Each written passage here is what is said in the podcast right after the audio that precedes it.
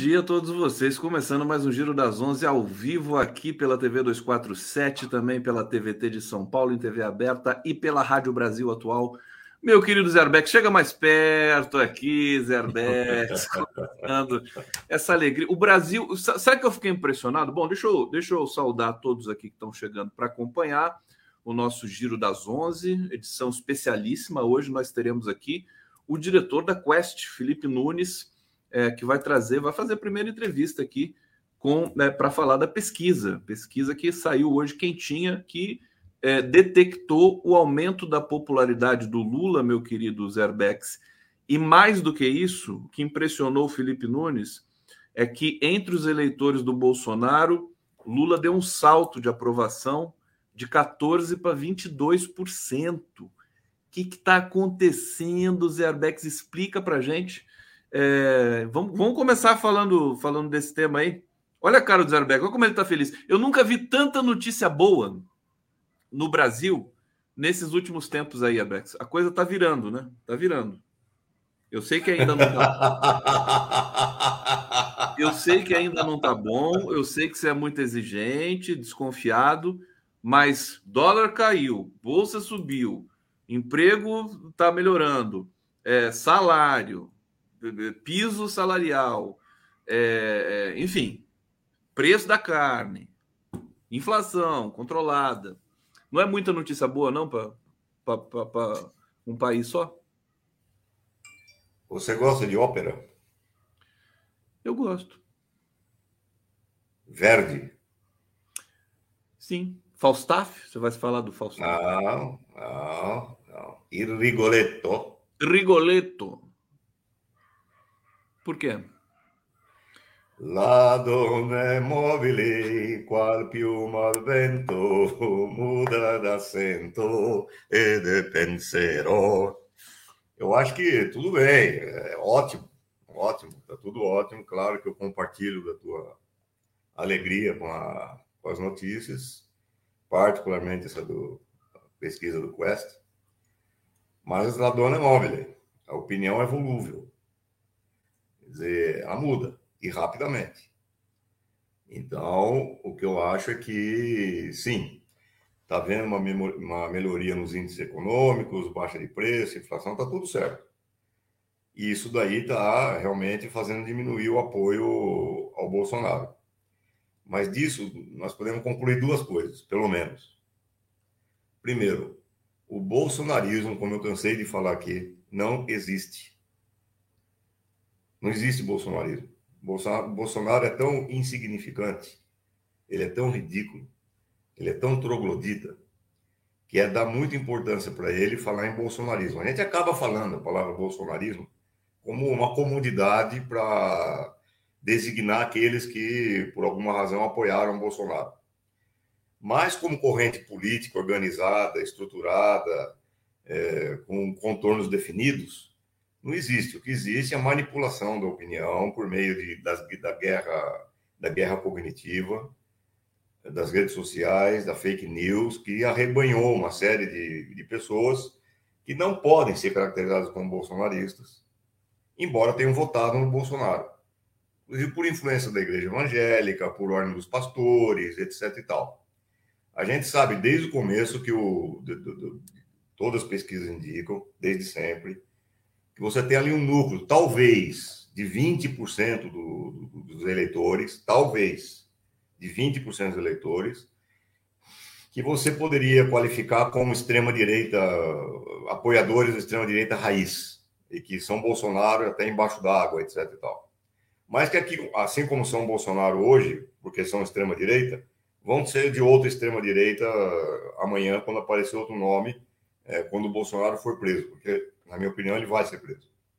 Então, é, o que está acontecendo agora é que toda a artificialidade dessa construção em cima de um suposto é, país bolsonarista ou semi-bolsonarista, esse artificialismo está caindo por terra.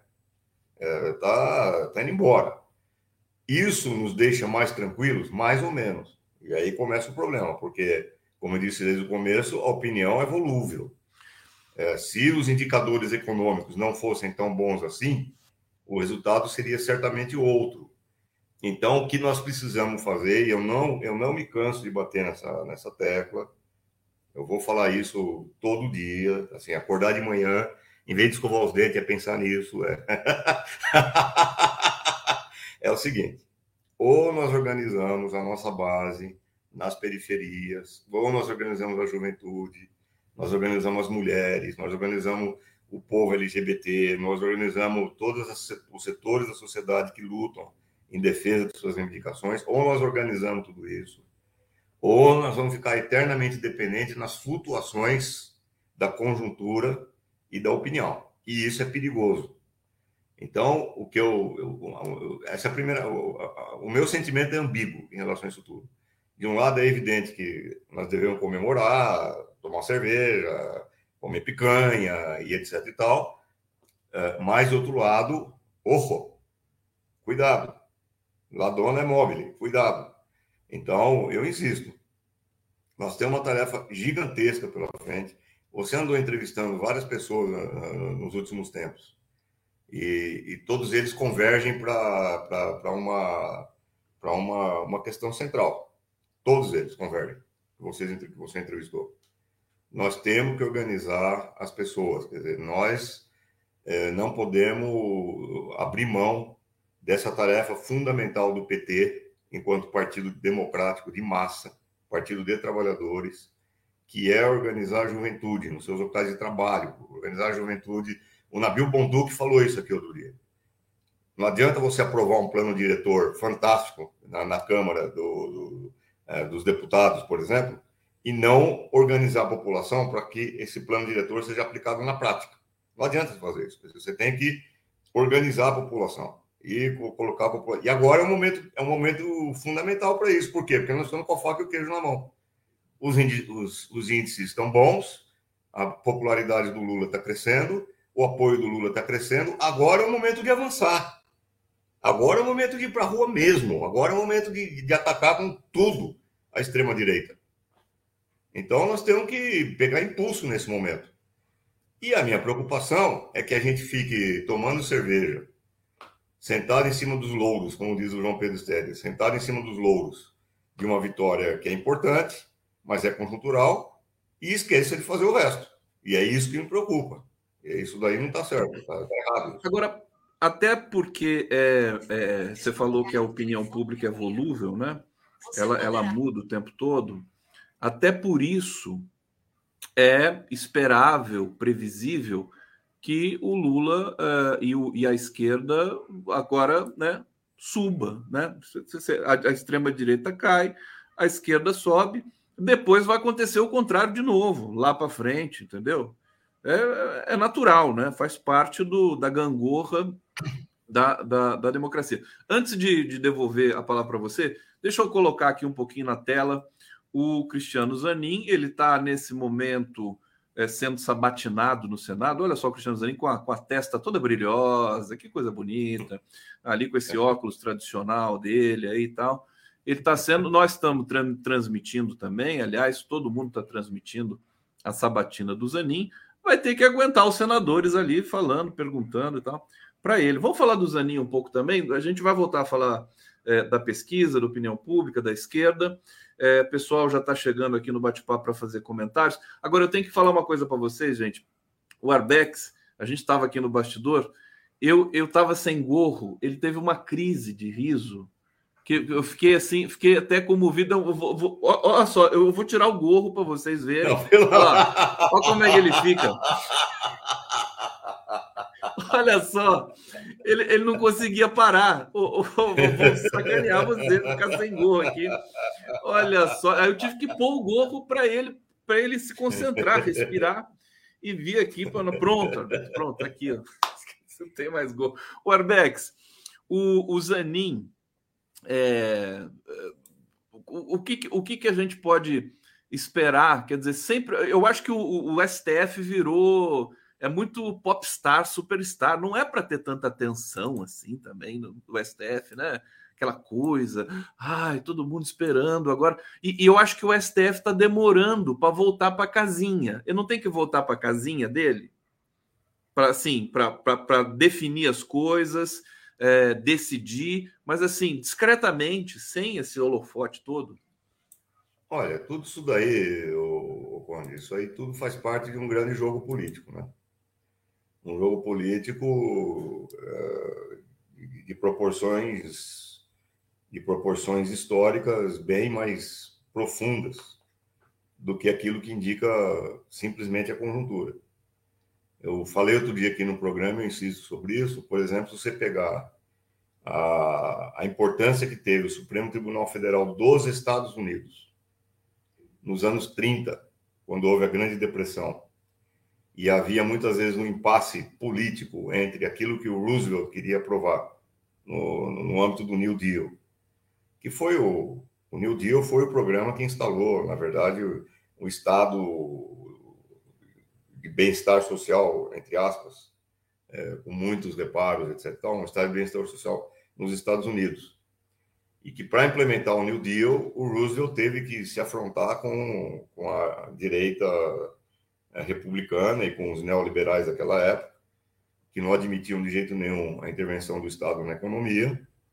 É, e o, o inclusive, diria, dizia naquela época que, é, quando acusavam ele de ser comunista, a extrema-direita nos Estados Unidos acusava o Roosevelt de ser comunista, porque ele queria implantar o Estado do bem-estar social, ele respondia: não, não, não, não, o verdadeiro comunista aqui sou eu, o verdadeiro capitalista sou eu, Roosevelt.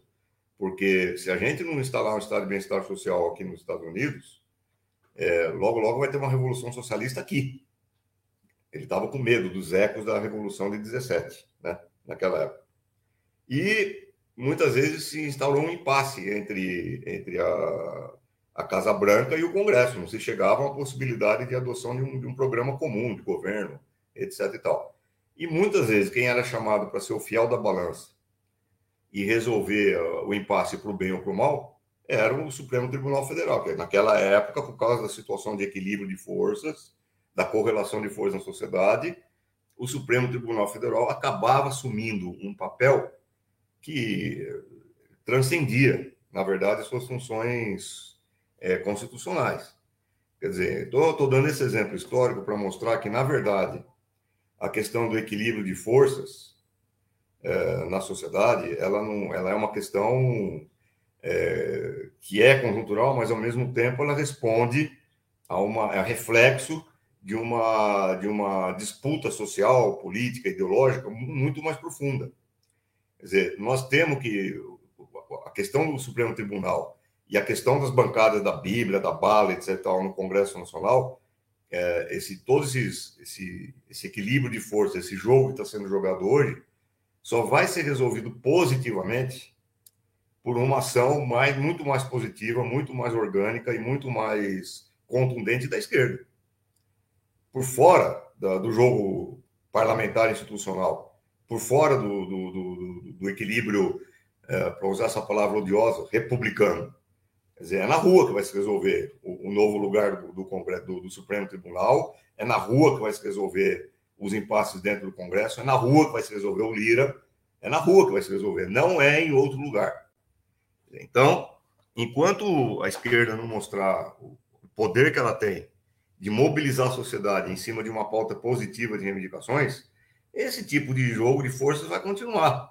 E é inevitável que o Supremo Tribunal hoje assuma o lugar que ele assumiu. Por quê? Porque, querendo ou não, querendo ou não, quem foi o, o, o digamos assim, o fiel da balança, tanto pró-impeachment da Dilma, quanto pró-prisão do Lula, quanto depois pró-barrar o fascismo, quem foi o fiel da balança nessa história toda? Foi o Supremo Tribunal. Não adianta querer. Mas que não. ele que nos levou para o pesadelo também, né? Atenção, eu falei as três, as três coisas, eu só ouviu a última. Eu falei, quem levou a Dilma para o impeachment? Quem levou a Dilma, o Lula para a prisão? E quem levou o. Quem preparou o Bolsonaro depois foi o Supremo Tribunal Federal. Nessas três, nesses três grandes episódios. Então é inevitável que ele assuma a, a proeminência que ele tem Mas hoje. assim, só, não... só para concluir esse isso, raciocínio. Isso não depende da vontade individual de ninguém. Não é que um ou outro ministro tenha vontade de aparecer e por isso ele está aparecendo. Isso é resultado de um jogo de forças na sociedade brasileira. Isso é resultado de uma correlação de forças. Para mudar isso, você tem que mudar a correlação de forças, capitão. Não tem jeito. Como é que você muda a correlação de forças? Botando a esquerda para organizar a juventude, as mulheres, os negros, LGBT, populações originárias, os sem terra, os sem teto, botar esse povo na rua. Não é organização demais isso, Arbex? Eu tenho, eu, tenho, eu tenho um pouco de restrição. Coisa muito organizada para mim é, é, é complicado. Isso não é real, né? Tanta organização assim. Tô te provocando, tô, tô te provocando. Eu tô falando de levar o povo para a rua em cima de uma pauta positiva de reivindicações. Qual é a pauta positiva? Fome, acabar com a fome, acabar com a insegurança alimentar, acabar com o déficit habitacional, acabar com o desemprego, acabar Mas acabamos com isso lá atrás e aconteceu o que aconteceu. Acabamos com a fome, acabamos com o desemprego. Você lembra? Cidadão, você está querendo garantia? A única garantia que eu te dou, a única garantia que eu te dou é que você vai morrer um dia. Para isso não tem garantia nenhuma. É, não há garantia, eu não estou dando garantia, eu não estou dando garantia de que se fizer tudo isso, a coisa vai ficar uma maravilha. Não é isso que eu estou falando. O que eu estou garantindo é que se não fizer isso, nós vamos. Vai cair de novo. Então nós tá bom. Mas só, então, só para completar. Tá. É. Posso completar? Sim. Posso.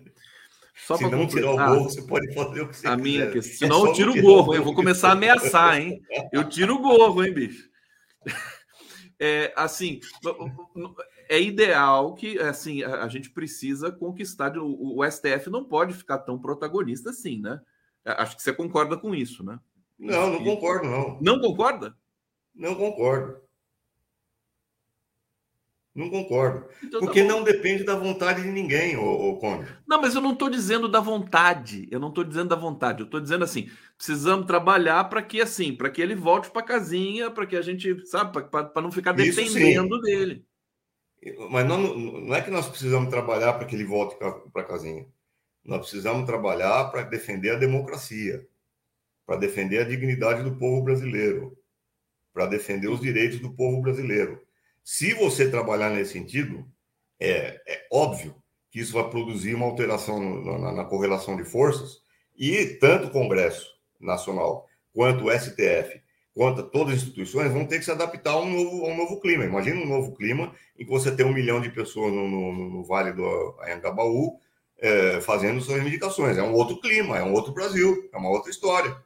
Então, o meu foco aqui não é o, não é o STF, o Congresso, etc. Eu quero que tudo isso se exploda. A minha, o meu problema aqui é o seguinte: como é que a esquerda brasileira vai fazer para dialogar com as pessoas na sua vida concreta, no seu dia a dia? Qual é a pauta de reivindicações positiva que nós devemos organizar para mobilizar o conjunto da sociedade brasileira em relação às suas próprias reivindicações? E aí eu não estou dizendo mobilizar, não quer dizer colocar todo mundo dentro do PT, dentro do, do MST, dentro do MTST, não estou dizendo nada disso. Eu estou dizendo levar as reivindicações que são do povo para serem respondidas de alguma forma pelo governo. É isso que eu estou querendo dizer.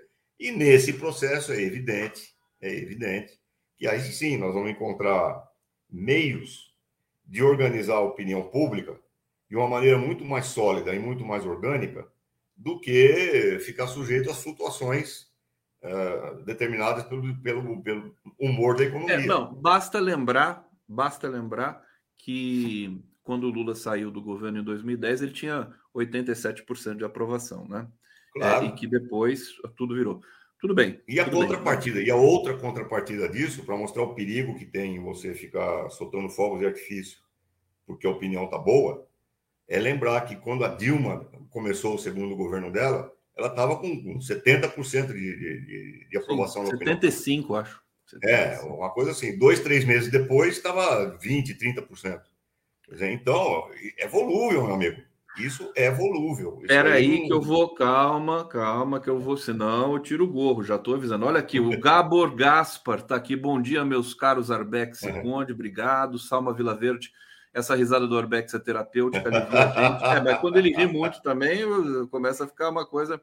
É, Canon Kenko, terapia magnética Zen, Arbex, ministro da Revolução Bolchevique. Isso porque ele é da terapia Zen. Né? É, é da terapia Zen. É, Valdenice Vira, sem gorro você fica pelado, Conde. Você Exatamente, obsceno, obsceno, obsceno. Obsceno. Pornográfico, pornográfico. Você já estava de gol na barriga da sua mãe. Meu Deus, Fátima Carneiro. Conde, caí na gargalhada também. Nunca tinha visto você sem gol. Vera Gomes, você fica irreconhecível sem os óculos. Com seus óculos eu não fiquei ainda. Isso aqui você não, você não dá Pelo amor de né? Deus, ô, Conde, dá um tempo, vai, meu. É, calma, Arbex. Josefa Betânia, Conde, coloca o gorro, pelo amor de Deus.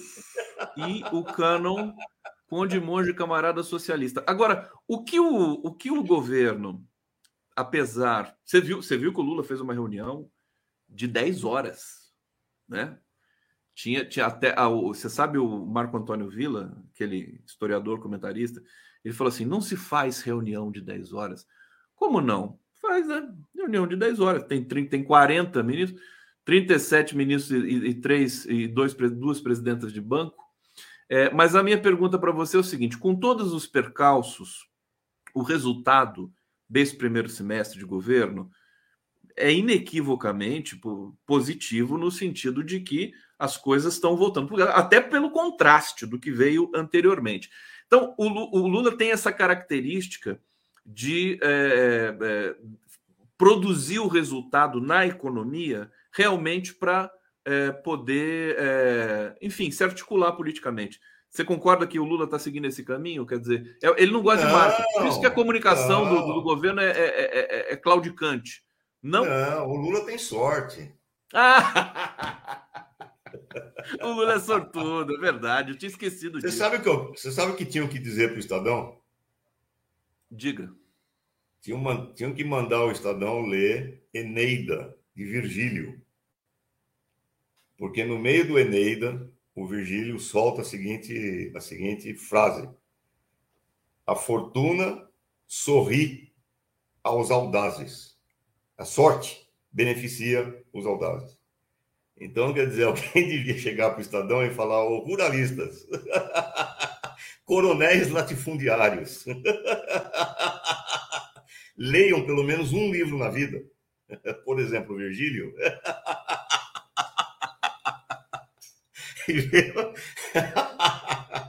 então, é, não, é, agora, é, agora é óbvio que é óbvio que o, tudo isso daí é, é, é extremamente positivo, mas reforça aquilo que eu estou falando, cidadão. É hora de um A hora é essa, você está A hora, a hora é, de, de avançar. É de ir para a rua.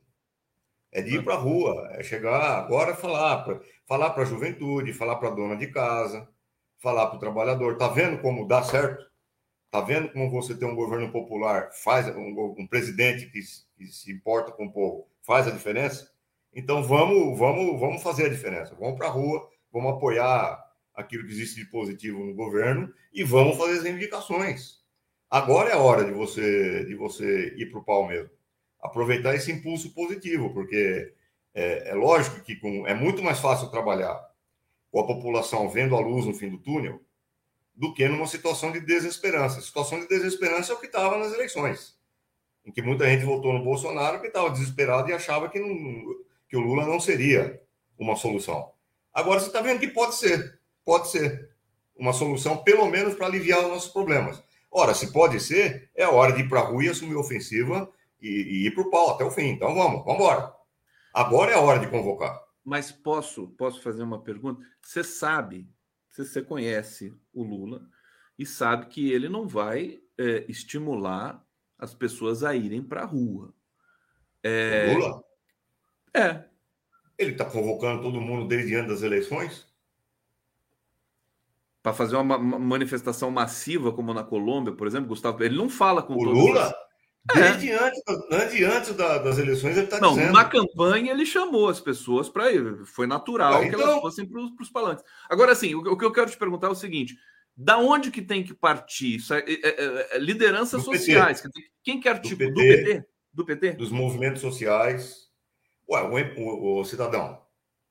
o MST fez uma coisa que pouca gente está prestando atenção, pouca gente está prestando atenção, e é fundamental o que eles fizeram, que é, durante a campanha, eles criaram comitês de apoio à campanha do Lula. Não tinha esse nome, tinha um outro nome que eu esqueci agora. Criaram mais de 7 mil comitês no Brasil inteiro de apoio à campanha do Lula. Quando terminou as eleições, esses comitês continuaram a funcionar. Eu repito, não é bem esse nome, eu não me lembro que nome que eles têm, é, esses comitês, mas eles continuaram a funcionar. Qual é a proposta desses comitês? É de serem organismos unitários, suprapartidários ou pluripartidários, ou o nome que você quiser, ou seja, não necessariamente filiados a nenhum partido, mas que conta com a participação dos movimentos sociais, dos partidos, das comunidades, dos moradores de bairro, nas periferias, de todo mundo, participarem desses comitês para planejarem ações comuns em defesa das reivindicações e, e dos seus interesses. Dizer, então, esse é um processo que o MST lançou. Eu repito, acho que eles criaram mais de 7 mil comitês no Brasil inteiro. É, e esse é um processo que, na minha opinião, é um indicativo do que deveria estar acontecendo hoje com todos os partidos juntos. O Nabil Bonduque, quando falou com você, ele falou uma frase muito, muito importante e muito interessante. Ele falou: Eu acho lamentável o que a gente vê hoje, que muitas vezes é, você vê divisão entre o PT, o PSOL e os partidos de esquerda é, em cima de coisas que são em cima de coisas que são bobas, entendeu? Coisas que Aí, são tá bobas. Tá até, até a Alexa não, não gosta quando você fica reclamando tanto. Ela reclamou já. Eu não sei por que está tá entrando aqui. Quer dizer, então é, essas divisões entre a esquerda, que são divisões bobas e que não deveriam acontecer diante do momento que nós estamos vivendo, são divisões que deveriam ser superadas por uma ação prática comum nas ruas, em comitês desse tipo, unificando toda a esquerda, todos os movimentos sociais juntos. Então, eu acho que isso daí é uma, é uma experiência que a esquerda tem acumulada no Brasil e que deveria aproveitar. Então, o momento é, ainda é muito grave, porque 30 milhões de pessoas passando fome não foi resolvido ainda, isso é muito grave. Eu recupero aqui a frase que o Lula falou inúmeras vezes durante a campanha: não se pode pedir paciência a um povo que tem fome, não se pode pedir calma a um povo que tem fome. A situação do desemprego ainda é muito grave no Brasil, insegurança alimentar e tudo mais. Então, eu acho que esses organismos unitários que juntam toda, toda a esquerda, movimentos sociais, comunidades, partidos, etc., é um, é um instrumento de luta que nós temos, que deveria ser recuperado por todos os partidos juntos da esquerda. E o PT, claro, é o principal. O PT é o fundamental. Sem o PT não vai acontecer nada. Quer dizer, e eu não vejo o PT fazer nenhum movimento prático nesse sentido. Não vejo. Eu vejo Porque o PT acho, continuar prisioneiro, que... prisioneiro das, das negociações no Planalto. No, isso, eu acho que não vai fazer, viu? Por isso que eu estou perguntando para você, porque acho que não, não vai partir do PT isso. Isso vai partir de outros, outros lugares. MST... É, isso, é muito, isso é muito ruim. Isso é muito ruim. Isso é um problema. O PT não assumir isso daí. O que fez a grandeza do PT, eu já uma vez eu falei isso aqui no teu programa, o que fez a grandeza do PT, o que fez o PT se enraizar profundamente na história brasileira, coisa que ele ainda é hoje, na minha opinião, o principal partido brasileiro, não o principal partido de esquerda, o principal partido brasileiro, profundamente enraizado na sociedade, etc. E tal, é a própria história de criação do PT. Você tinha os núcleos do PT no, no começo, lá em 78, 79, 80, era uma coisa maravilhosa que você via acontecer. Você juntava no mesmo núcleo do PT, é, no mesmo núcleo, na mesma reunião, todo mundo junto, núcleo de base do PT, você juntava o comerciante local, o dono lá da marcearia, o barbeiro, é, a dona de casa, o, o gari que varria o lixo, é, o intelectual, o professor, é, o estudante secundarista, é, todo mundo junto, no mesmo núcleo do PT. Se vacilasse um pouco, estava até o trombadinha do bairro, estava lá no, no núcleo do PT fazendo a, a conversa. E você via coisas que eu vi, não é que ninguém me contou, não, que eu vi na minha frente donas de casa, por exemplo, que nunca tinham discutido política na vida, em 79, 80, você via essa mulher em um mês sair de uma situação em que ela mal sabia o que, que era partido, o que, que era. Mal sabia diferenciar um partido de outro, Em menos de um mês, essa mulher estava discutindo constituinte, cidadão. Fazendo intervenção sobre constituinte. O salto de consciência que isso dava na, na, na consciência das pessoas, na vida das pessoas. Eu me lembro que estava correndo perigo de, de, de não legalizar o PT em Minas Gerais, por falta de núcleos do PT, núcleos municipais. Para legalizar o PT num determinado estado, você tinha que ter um número mínimo de núcleos municipais do PT funcionando, diretórios do PT funcionando. E perigava não ter em 79 um número mínimo de diretórios municipais do PT em Minas. Eu fui para Minas é, em julho de 79, que é entre julho e dezembro de 79, para incentivar a criação de diretórios municipais do PT. Eu fui para a Zona da Mata. Eu ficava viajando, Juiz de Fora para Ubá, Ubá para Viçosa, Viçosa para Ponte Verde, Ponte Verde para Astolfo Dutra, Astolfo Dutra para Mariana, Mariana para não sei aonde. Eu chegava no centro da cidade, parecia aqueles pastores com a Bíblia na mão, e começava a gritar: PT, não sei o que, não sei o que, não sei o que. Em cinco minutos começava a se aglutinar gente lá em volta, a gente começava a discutir política, as propostas do PT, etc e tal, e criamos vários diretórios municipais nesse processo. E era assim que a coisa funcionava. Era na base da discussão com o povão, é, ir para ir a rua conversar com o povão, organizar o povão na rua, é, a dona de casa, o jovem. Hoje está no governo, hoje nós temos a EBC, Empresa Brasileira de Comunicação, na mão. Hoje nós temos o PT como o maior partido nacional. O que, que falta para fazer isso? Vontade política. Ponto. Agora, os mandarins do PT, e aí tem gente que fica brava comigo que eu falo isso, só que é a verdade os mandarins do PT, os caras que controlam o PT institucional, os caras que controlam o PT republicano, essa palavra nojenta, asquerosa, os caras que, que, que acham que política vai se resolver nos corredores do, do Congresso Nacional, os caras que estão muito confortáveis em suas salas de ar-condicionado, não vão mais para a rua, não, não, querem saber de, de, todo esse processo. E aí, aí nós estamos pendurados na, nas oscilações das pesquisas de opinião. Aí ferrou. É isso, não, é isso que eu percebi. O, o, o, Lula fica esperando, né? O PT espera a pesquisa de opinião para se posicionar. Né? Tem uma coisa que é assim. O Ar... Gente, o Arbex ele detesta essa coisa de política de bastidor, né? Eu já percebi isso aí. Mas faz é. parte, né, Arbex? Faz parte. Tem é, que conversar com o Arthur Lira de vez em quando, né? Com, com o pessoalzinho. O, o, o Haddad, por exemplo. Fala do Haddad, então, para gente. Eu, eu vou desafiar você. Fala do Haddad, porque o Haddad ele é, conseguiu aprovar o arcabouço lá, junto com o Arthur Lira, trabalhou junto com o Lira, foi muito elogiado pelos parlamentares, está sendo muito elogiado pelo mercado financeiro. Agora deu um crepe no, no arcabouço, porque o Senado mudou e agora sabe-se lá Deus.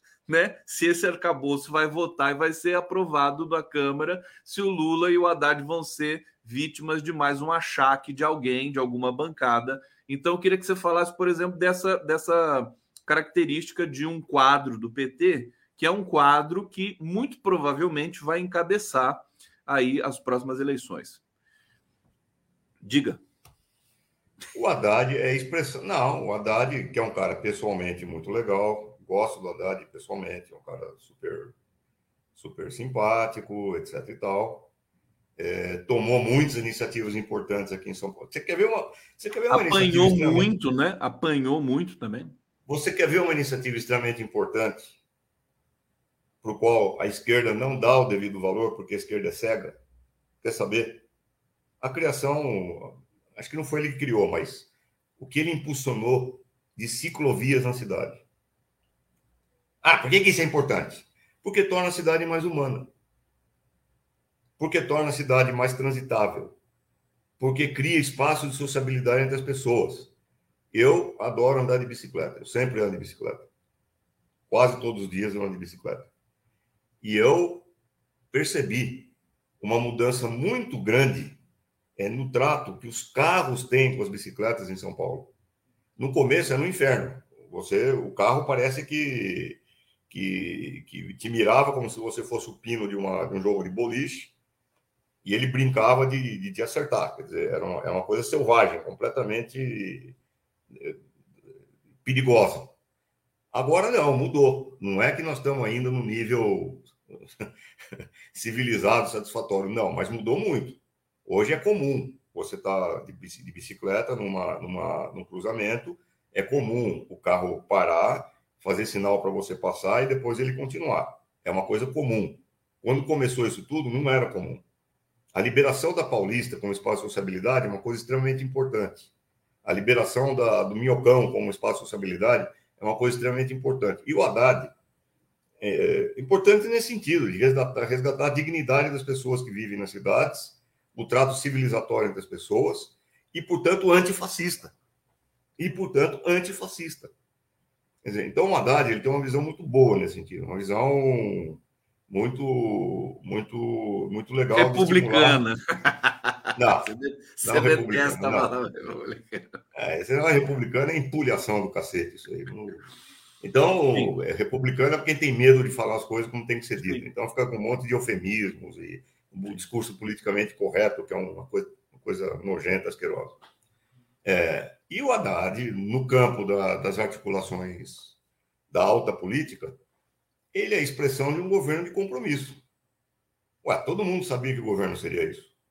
Você não iria derrotar o Bolsonaro naquele momento sem fazer acordos e compromissos com, com, com o Alckmin, é, com um, setor é, do capital é, que, naquele momento, entendia que o Bolsonaro deixou de corresponder às expectativas deles e queria uma outra alternativa.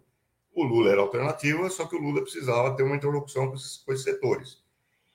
O Haddad é o cara dessa interlocução. É, querendo ou não, é, é, o que foi necessário para fazer. Agora, se até que ponto essa concessão pode chegar, até que ponto isso aí vai ser resolvido na base da conversa, depende mais uma vez do que da correlação de forças. Então eu não critico o Haddad nesse sentido. Eu repito a frase do Lula. Vocês querem que eu governe de um jeito muito mais voltado para a esquerda e muito mais social? Querem. Então garantam isso com a correlação de forças no Congresso Nacional. Eu eu tô falando justamente do então, Haddad. Então, quando você não tem a correlação de forças no Congresso Nacional, é, o, o que, que nos resta fazer? Ir para a rua. Ir para a rua. É isso que nos resta fazer. Não tem outra eu, alternativa. Eu lembrei do Haddad justamente porque você, você que acha que PT virá esse partido de negociação, de bastidor e tudo mais, perder a sua, sua identidade, né? perder a sua qualidade mais é, interessante é, mas que faz parte também essa negociação. Quer dizer, o Haddad se destacou de maneira, de maneira, uh, acho que até de bastidor mesmo, quer dizer, não fez marketing, não saiu para. Você, você imagina chegar ao ponto do Arthur Lira pedir para o Lula para trocar o Rui Costa pelo Haddad, o Haddad virar articulador político? Você viu isso? É, eu vi. Não é, não é uma loucura isso? Quer dizer, é, o Haddad está. Ele, ele, por enquanto, ele, ele continua discreto, mas quando chegar 2026, ele vai estar tá numa força, a meu ver, muito grande. Só que a diferença minha para você, nessa história toda, é que eu insisto em ressaltar que essa performance do Haddad ela é resultado momentâneo de uma conjuntura política que exibe uma determinada correlação de forças. E o que eu estou dizendo é que nós não somos condenados pelo destino, inexoravelmente condenados, a aceitar essa correlação de forças. Essa correlação de forças pode ser mudada a nosso favor. Mudada a nosso favor como? Povo na rua. As organizações de esquerda organizando o povo, nos seus locais de trabalho, bairros, coisa... nas comunidades. Não é ficar esperando desenlaces de acordos no Planalto ou na, no, no, Congresso Nacional.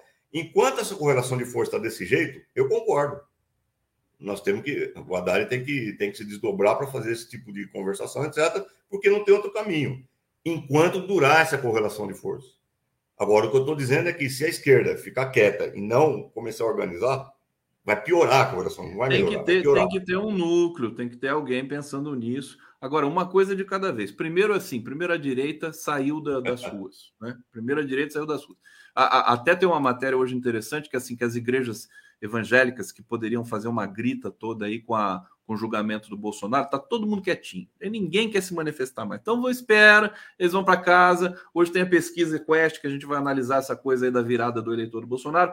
E eu vou ler os últimos comentários aqui, porque acabou o tempo, Arbex. Você gastou todo o tempo aqui.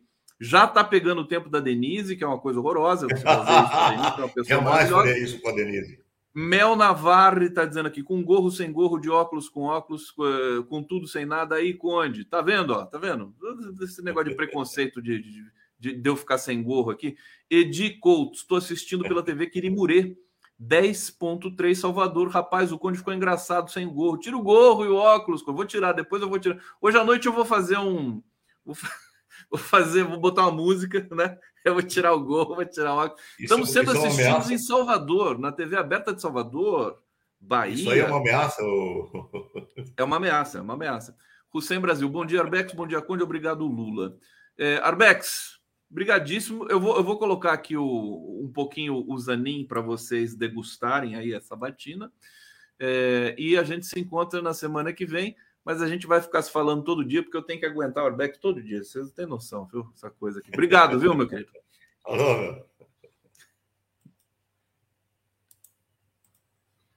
Questionamentos do eminente senador Alessandro Vieira. Eminente senador Alessandro Vieira, é, Vossa Excelência me fez é, um questionamento sobre é, impedimento e suspeição.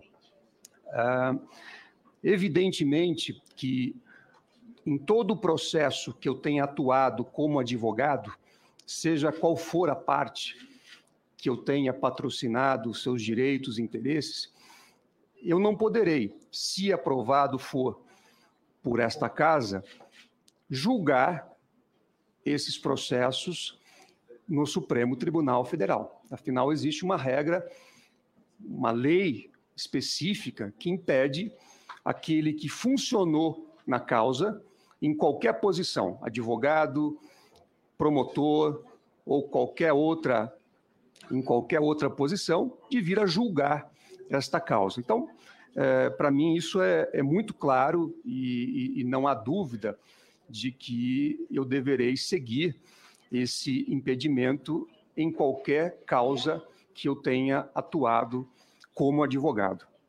Em relação a impedimentos futuros e suspeições futuras. É, já disse aqui na minha apresentação inicial que também seguirei com muito rigor. É, nós temos, é, como eu disse também anteriormente, eu penso que a imparcialidade do julgador é um elemento estruturante da própria justiça.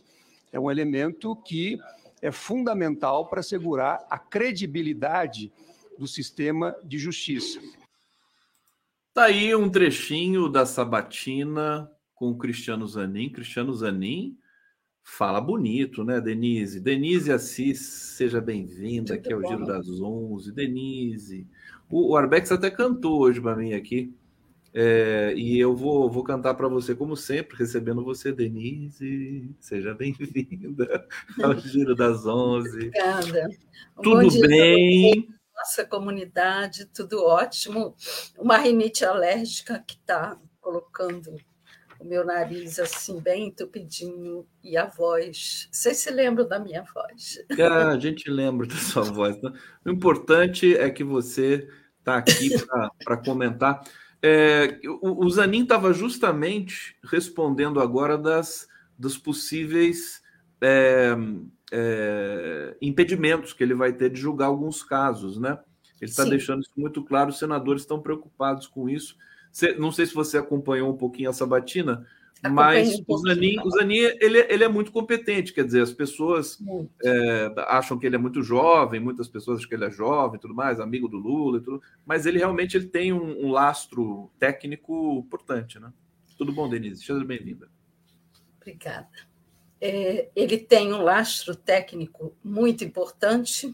O editorial do Estadão hoje cobrou saber jurídico do Zanin, o que é uma bobagem, porque é, o que eles estão cobrando é que ele não tem doutorado. Quantos estão lá com doutorado? O, o Moro tem mestrado e doutorado feitos em três anos, inexplicavelmente Isso não quer dizer coisa alguma, porque o, o que acompanha o título e deve acompanhar é o estofo intelectual. E isso Zanin provou que tem de sobra. Ele saiu de um, uma advocacia da área empresarial para a área criminal, ele se desdobrou, ele trouxe para o Brasil a discussão do conceito de lawfare, ele disseminou isso entre nós, estudou isso profundamente e demonstrou toda a sua capacidade ao lado da sua esposa Valesca, aliás, que ele é, elogiou e, e, apresentou no início da sua fala, e os dois é, consolidaram esse conceito e disseminar, escrevendo inclusive um livro para explicar isso. E é, a sua atuação na defesa do presidente Lula, na época ex-presidente, foi tão elogiada e foi reconhecida internacionalmente. Ele conseguiu, inclusive, é, um parecer da ONU sobre a, a prisão do Lula é, dizendo que era um preso político e que deveria ser solto naquela época, coisa que é, o governo Bolsonaro não deu ouvidos, porque não respeita nenhum princípio internacional. É, então, e agora, ironicamente, é bom que se frise, o Bolsonaro disse que vai pedir ajuda às cortes internacionais. Ele vai bater em porta errada. Ele lá fora é mais sujo do que pau de galinheiro. Então, se ele está pensando que ele vai contar com as cortes internacionais, as cortes internacionais estão sobejamente sabedoras é, do quanto ele aprontou com o ex-presidente Lula e não vai lhe dar ouvidos, garanto que não até porque se ele perder aqui, vai perder, e que certamente vai perder, com justíssima razão. O que ele fez foi crime de lesa pátria, é, disseminando é, teorias aleivosias contra o país na frente de embaixadores, representantes do mundo todo. É, vai ser engraçado ver o Bolsonaro recorrer a cortes internacionais, né? Ah, agora, o que é curioso, e eu queria saber a sua visão desse, desse fato, Denise, é que ontem, por exemplo, saiu uma nota de que a, a advogada do Bolsonaro, acho que é Karina Cufa o nome dela, Isso. ela estava articulando apoio ao Zanin. É, é, curioso isso, né? De, é. Senadores que são do, do bolsonaristas e tal. O que, que significa isso? Significa que isso é, é, ratifica também um pouco o dado da, da Quest de hoje, que a gente já vai falar sobre isso, inclusive o Felipe Nunes vai chegar aqui daqui a pouco para conversar com a gente, que é o bolsonarismo se esfacelando. Aliás, o, Arbex disse que não dá para usar a palavra bolsonarismo, né? concordo com ele, mas é esse, esse segmento da sociedade brasileira se desfacelando e já se reposicionando em outros carnavais? A ultradireita está procurando os seus puleiros, né? porque são os ratinhos abandonando os porões do navio. Eles sabem que ficaram à deriva.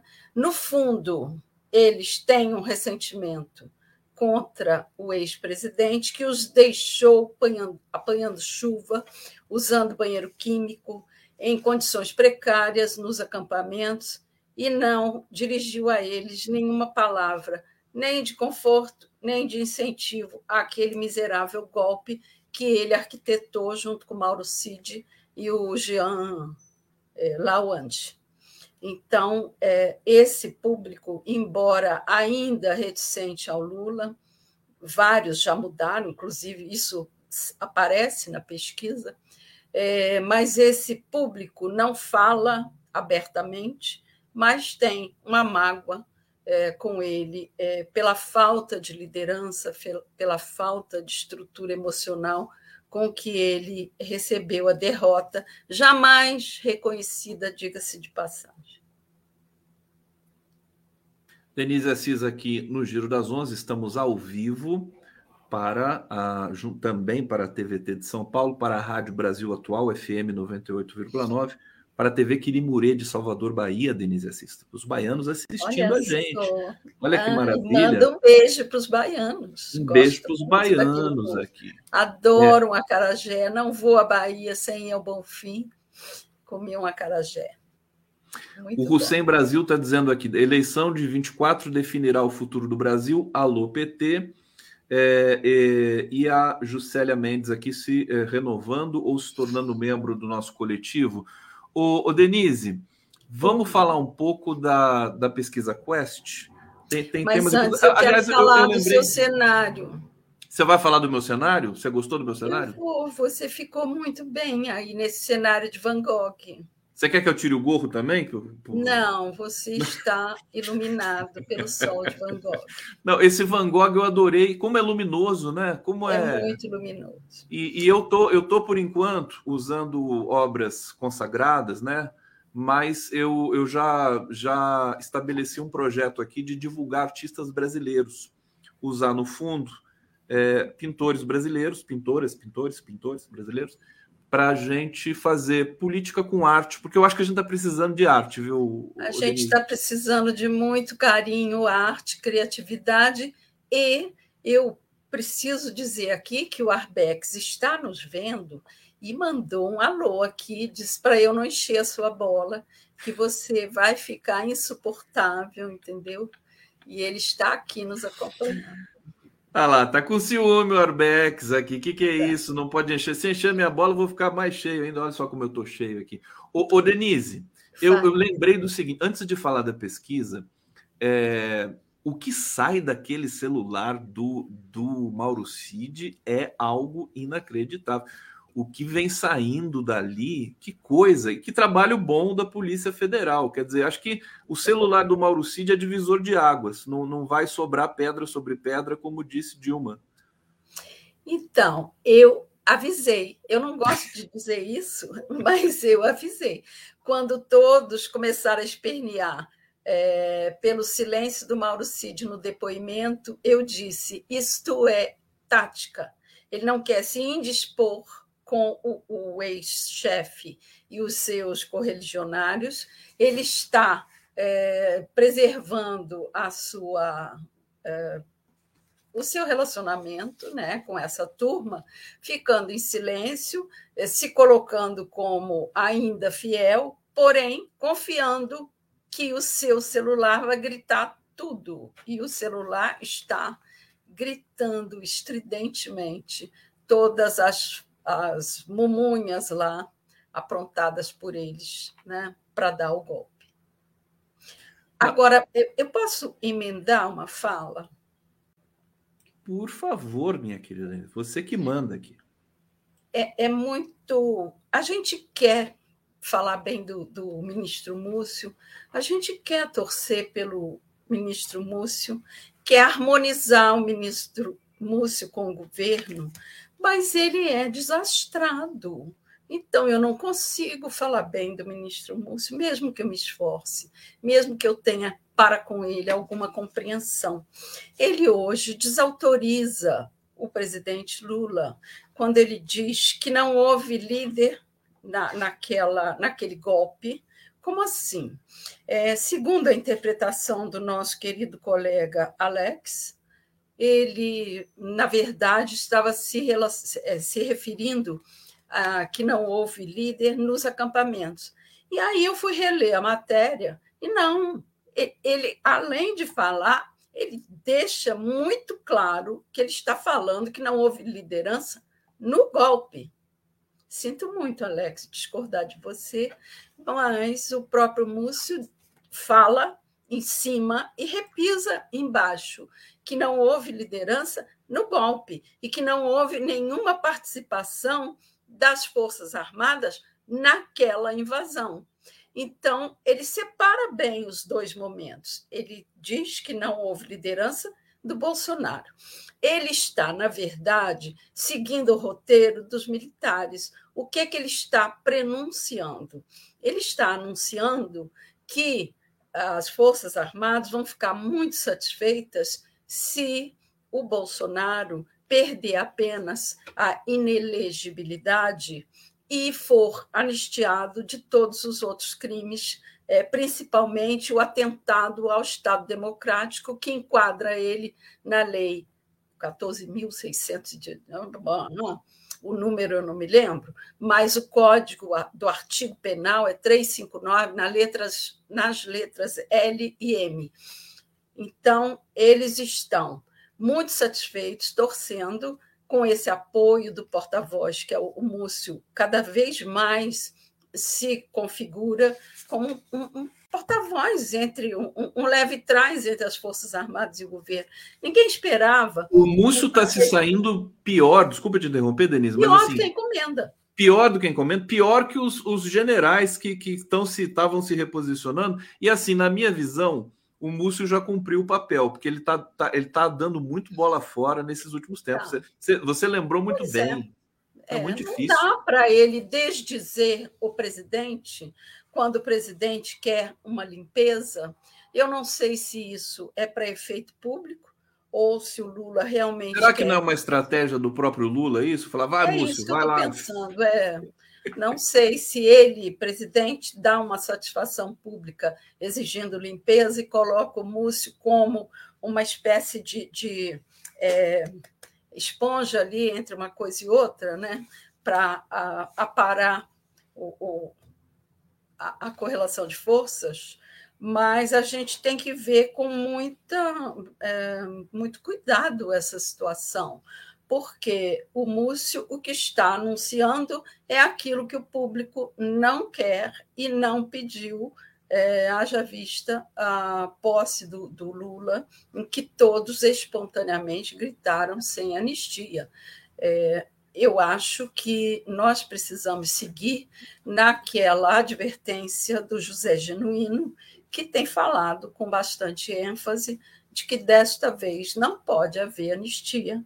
A gente tem que passar essa história a limpo, porque do contrário teremos um outro golpe esperando ali na esquina. Os não sabemos quando, sempre... mas sabemos que irá voltar, porque isso é uma onda que, como eu já disse, é, é uma constante essa tentativa de golpe, porque isso é a tática da guerra colorida. Você faz ondas, é, ou tsunamis, ou pequenas ondas, para atrapalhar a desenvoltura do governo, que está indo muito bem. Está aí a pesquisa que não nos deixa mentir. Obrigado, está indo muito bem, obrigado. Eu vou perguntar para o Felipe Nunes quando ele estiver aqui, porque a, a última pesquisa do Datafolha é, já, já me parecia um pouco defasada, porque as coisas estão acelerando agora. Você, você publica uma pesquisa que foi a campo há uma semana atrás, quer dizer, você já não Tudo tem mais, é. né? Já perdeu a. Nós a estamos vivendo em ritmo de inteligência artificial e, e outros bichos, né? Estamos alucinadamente é, criando fatos e mudando cenários. Denise Assis aqui no Giro, é, deixa eu agradecer o, a audiência de vocês aqui, o público maravilhoso. Nós estamos também com a transmissão simultânea aqui. Olha só, o Moro que está falando. Vamos ouvir Ai, o Moro. Vamos um ouvir o Moro. Ah, meu Deus do céu. Impedido ou suspeito no âmbito do Supremo Tribunal Federal. Não estou aqui questionando a sua advocacia de forma nenhuma. Também respeito enormemente a advocacia. Tenho minha carteira de advogado mas uh, esses Gostou são dados importantes para a nossa deliberação. Vossa Excelência, na Operação Lava Jato, Vossa Excelência defendeu, por exemplo, a incompetência da vara lá de Curitiba e várias outras questões relacionadas a esses processos, nulidades, uh, incompetência, enfim. Uh, a minha indagação aqui não é relativa a a esses temas específicos, mas em processos no Supremo Tribunal Federal, se Vossa Excelência se daria por impedido ou suspeito, caso as mesmas questões fossem suscitadas por outras partes uh, em processos no STF, por exemplo, relacionados à incompetência. No livro de Vossa Excelência, Lawfare, eu acabei lendo, lendo esse livro, Vossa Excelência é, chega a fazer afirmações de que o processo relacionado ao ex-presidente Lula teria objetivos políticos e geopolíticos ligados à descoberta e exploração do petróleo na camada pré-sal. Eu não quero aqui questionar esse, essa, essa afirmação, mas indagá-lo o seguinte: diante desse seu juízo de valor, do juízo de valor de Vossa Excelência em relação a esses objetivos da Operação Lava Jato, se Vossa Excelência se afastaria no Supremo Tribunal Federal de qualquer causa relacionada à Operação Lava Jato. Mais uma vez, eu até esclareço aqui, e eu tenho dito isso para meus colegas, eu não, eu não vim ao Senado para discutir a Operação Lava Jato. E aqui também não estou lhe fazendo essas questões para questionar uh, essa, esse seu entendimento, que eu respeito, divirjo, mas respeito, mas apenas para saber, indagá-lo se Vossa Excelência se afastaria desses casos eh, no Supremo Tribunal Federal. Mudando um pouco de temática, no seu livro Lawfare, e aqui eu tomo a liberdade de citá-lo, Vossa Excelência afirma o seguinte: o Brasil, lamentavelmente, é um terreno fértil para a publicação de reportagens falsas, caluniosas e difamatórias, uma vez que não instituiu um conselho de imprensa ou qualquer outro meio eficaz para receber denúncias relativas às condutas ilícitas praticadas pelos veículos de comunicação. Eu queria pedir a Vossa Excelência que esclarecesse esse trecho. É, esse livro acho que foi escrito já faz algum tempo. E se Vossa Excelência ainda entende pertinente a instauração de alguma espécie de controle da imprensa através da instituição de um órgão como um conselho de imprensa.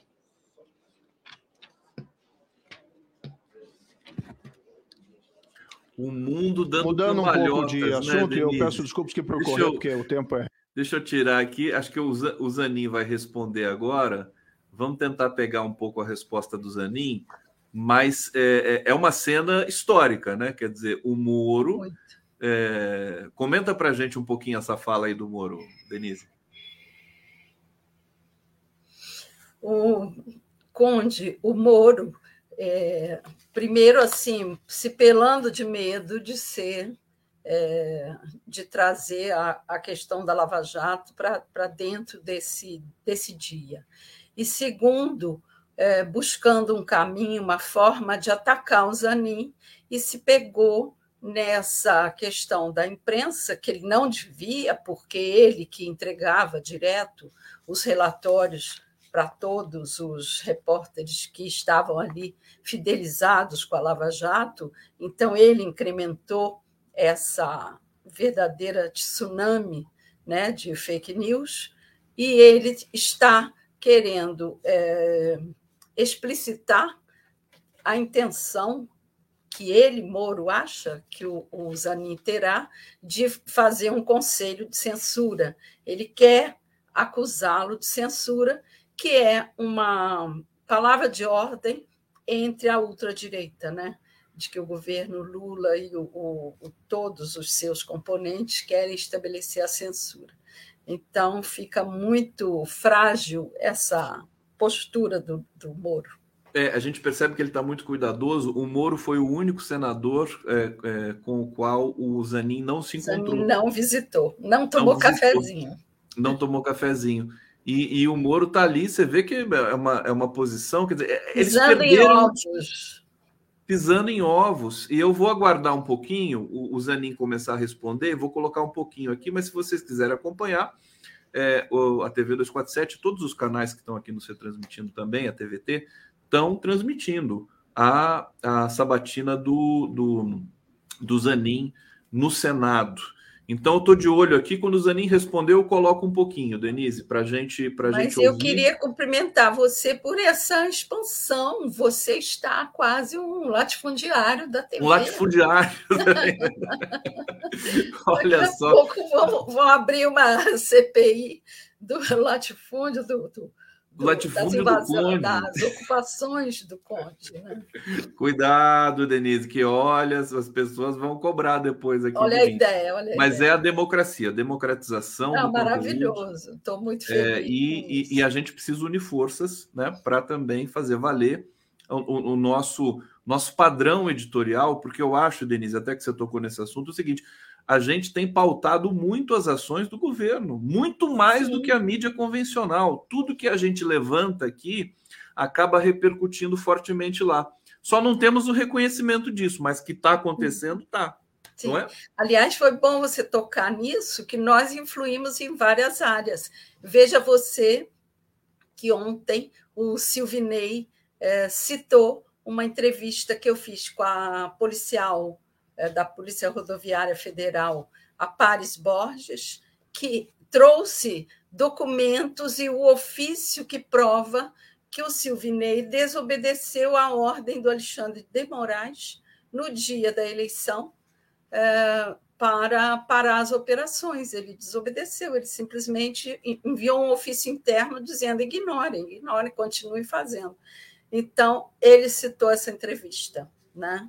E quero lembrar também que é, no dia da eleição, às 15 e 15 da tarde, quando apareceram as primeiras imagens do, dos ônibus sendo parados, eu denunciei que aquilo era uma tentativa de golpe. Pois é, o Silvinei mencionou a, a, matéria que você fez, você vê como é que são as coisas. E, aliás, o depoimento do Silvinei, Silvinei mentiu pra caramba lá. Mentiu ontem, né? muito, né? é. Foi, foi um, enfim, foi uma vergonha aquilo lá. Quando Só chega aqui contra, pra... contra os documentos que a Pares e o depoimento dela né, ofereceu, ele não pode muita coisa, né? Fica, fica claro. muito evidente que ele mentiu. A gente recebe o Marcelo Auler aqui. Deixa eu abrir o áudio do Auler. Ele. É... Auler, você está acompanhando o bastidor aí da, da Sabatina do Zanin. Você está em Brasília. Seja bem-vindo. Uma honra te receber. Estava com saudade de você e queremos te ouvir um pouquinho aí. Bom dia, Marcelo. Boa tarde, Conde. Boa tarde, querida ah, Denise. É boa, boa...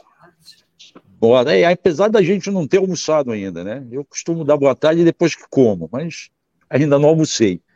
É, eu estou aqui, tem que falar baixo, eu estou na biblioteca do Senado, estava numa sala trancada, nós não temos acesso à sala da CCJ. A imprensa está num outro auditório assistindo pela televisão. Então nós não estamos vendo muitos bastidores, né? O Sérgio Moro está fazendo perguntas agora. Inclusive, quis saber da relação pessoal do Zanin com o presidente Lula uma vez que, segundo ele, o Zanin foi é, padrinho de casamento do Lula e da Janja. A resposta ao Moro vai demorar um pouco, porque são blocos de perguntas de três senadores e, e ainda vão ter outros antes do Zanin responder. O Zanin fez uma apresentação formal, pacata, em que eu destaco que um dos pontos básicos que ele fez questão de frisar é que o lado dele é o da Constituição, da amplo direito de defesa e das garantias. E aí ele frisou bem: só existe um lado, que é esse, da Constituição. O outro é a barbárie ou o abuso de poder. Ele também botou mostrou a necessidade de se ter senso de justiça sem nunca desacreditar das leis. Ele se comprometeu com o Estado democrático de direito, que não era novidade, é...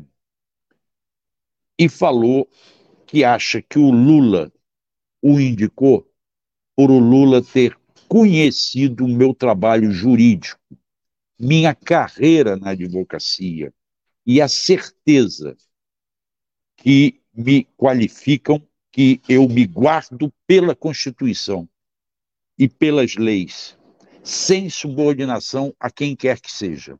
Estarei subordinado às leis e à Constituição. Uma das marcas da minha carreira foi exatamente a busca da imparcialidade. Quando ele fala em imparcialidade, é claro que está cutucando ali no senhor Sérgio Moro também. Né? É, houve muitas perguntas sobre a questão dele com o Lula. O Alessandro Vieira quis tirar dele um uma compromisso de que ele se daria por impedido em ações em que viessem a aparecer o Lula, ou o interesse do Lula. E houve também é, pedidos para que ele interpretasse a diferença entre ativismo judicial e inter, interpretação da Constituição. Até que ponto o ativismo judicial é válido ou não. Na verdade, ele fala, é, não assumiu, ele assumiu um compromisso, que é óbvio, de que em ações em que ele atuou, ele jamais vai poder julgar. Isso aí não, não é nenhuma novidade. É a lei. Ele é impedido de julgar. Agora, ele lembrou que o julgador não está em posição de agradar quem quer que seja, nem a opinião pública. Ele tem que ter um compromisso, às vezes contra-majoritário, o que muitas vezes não aconteceu no Supremo Tribunal, diga-se passagem, durante o processo do Lula, é contra-majoritário para fazer respeitar as leis. Então, é evidente que todo o processo que eu tiver atuado, eu não vou poder julgar.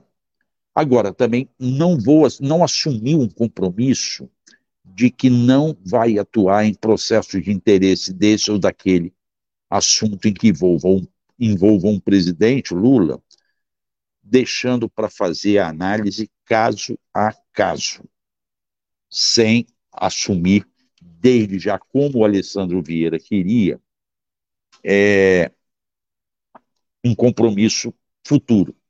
Disse, isenções futuras e impedimentos futuros teremos que analisar caso a caso. Vou seguir a, muito a regra da imparcialidade do julgador. Fala. Deixa, deixa eu. Eu tô achando que você vai fazer uma, uma belíssima matéria dessa sabatina. Vai fazer? Por escrito? Não, não sei ainda. Puxa, não sei, porque eu não, eu tô aqui preso aqui. Deixa eu, eu fico preso. Eu... Tá preso? Tá preso. O Auler tá preso. Auler livre, Auler livre. Vamos fazer a campanha aqui. Auler, espera só um pouquinho, deixa eu trazer comentários aqui do público. Hussein Brasil, prefiro os comentários da Denise Sabatina. Olha só, o prestígio da Denise, que eu também prefiro. É, faltou o Marreco mostrar a capa do livro. O Marreco, de, o, o, Moro divulgou o livro pro, pro, pro, pro Zanin, né? Tonto, né? É. Eu não estava lá, eu tinha saído, eu vim aqui para a biblioteca. É, não, a gente viu as imagens aqui.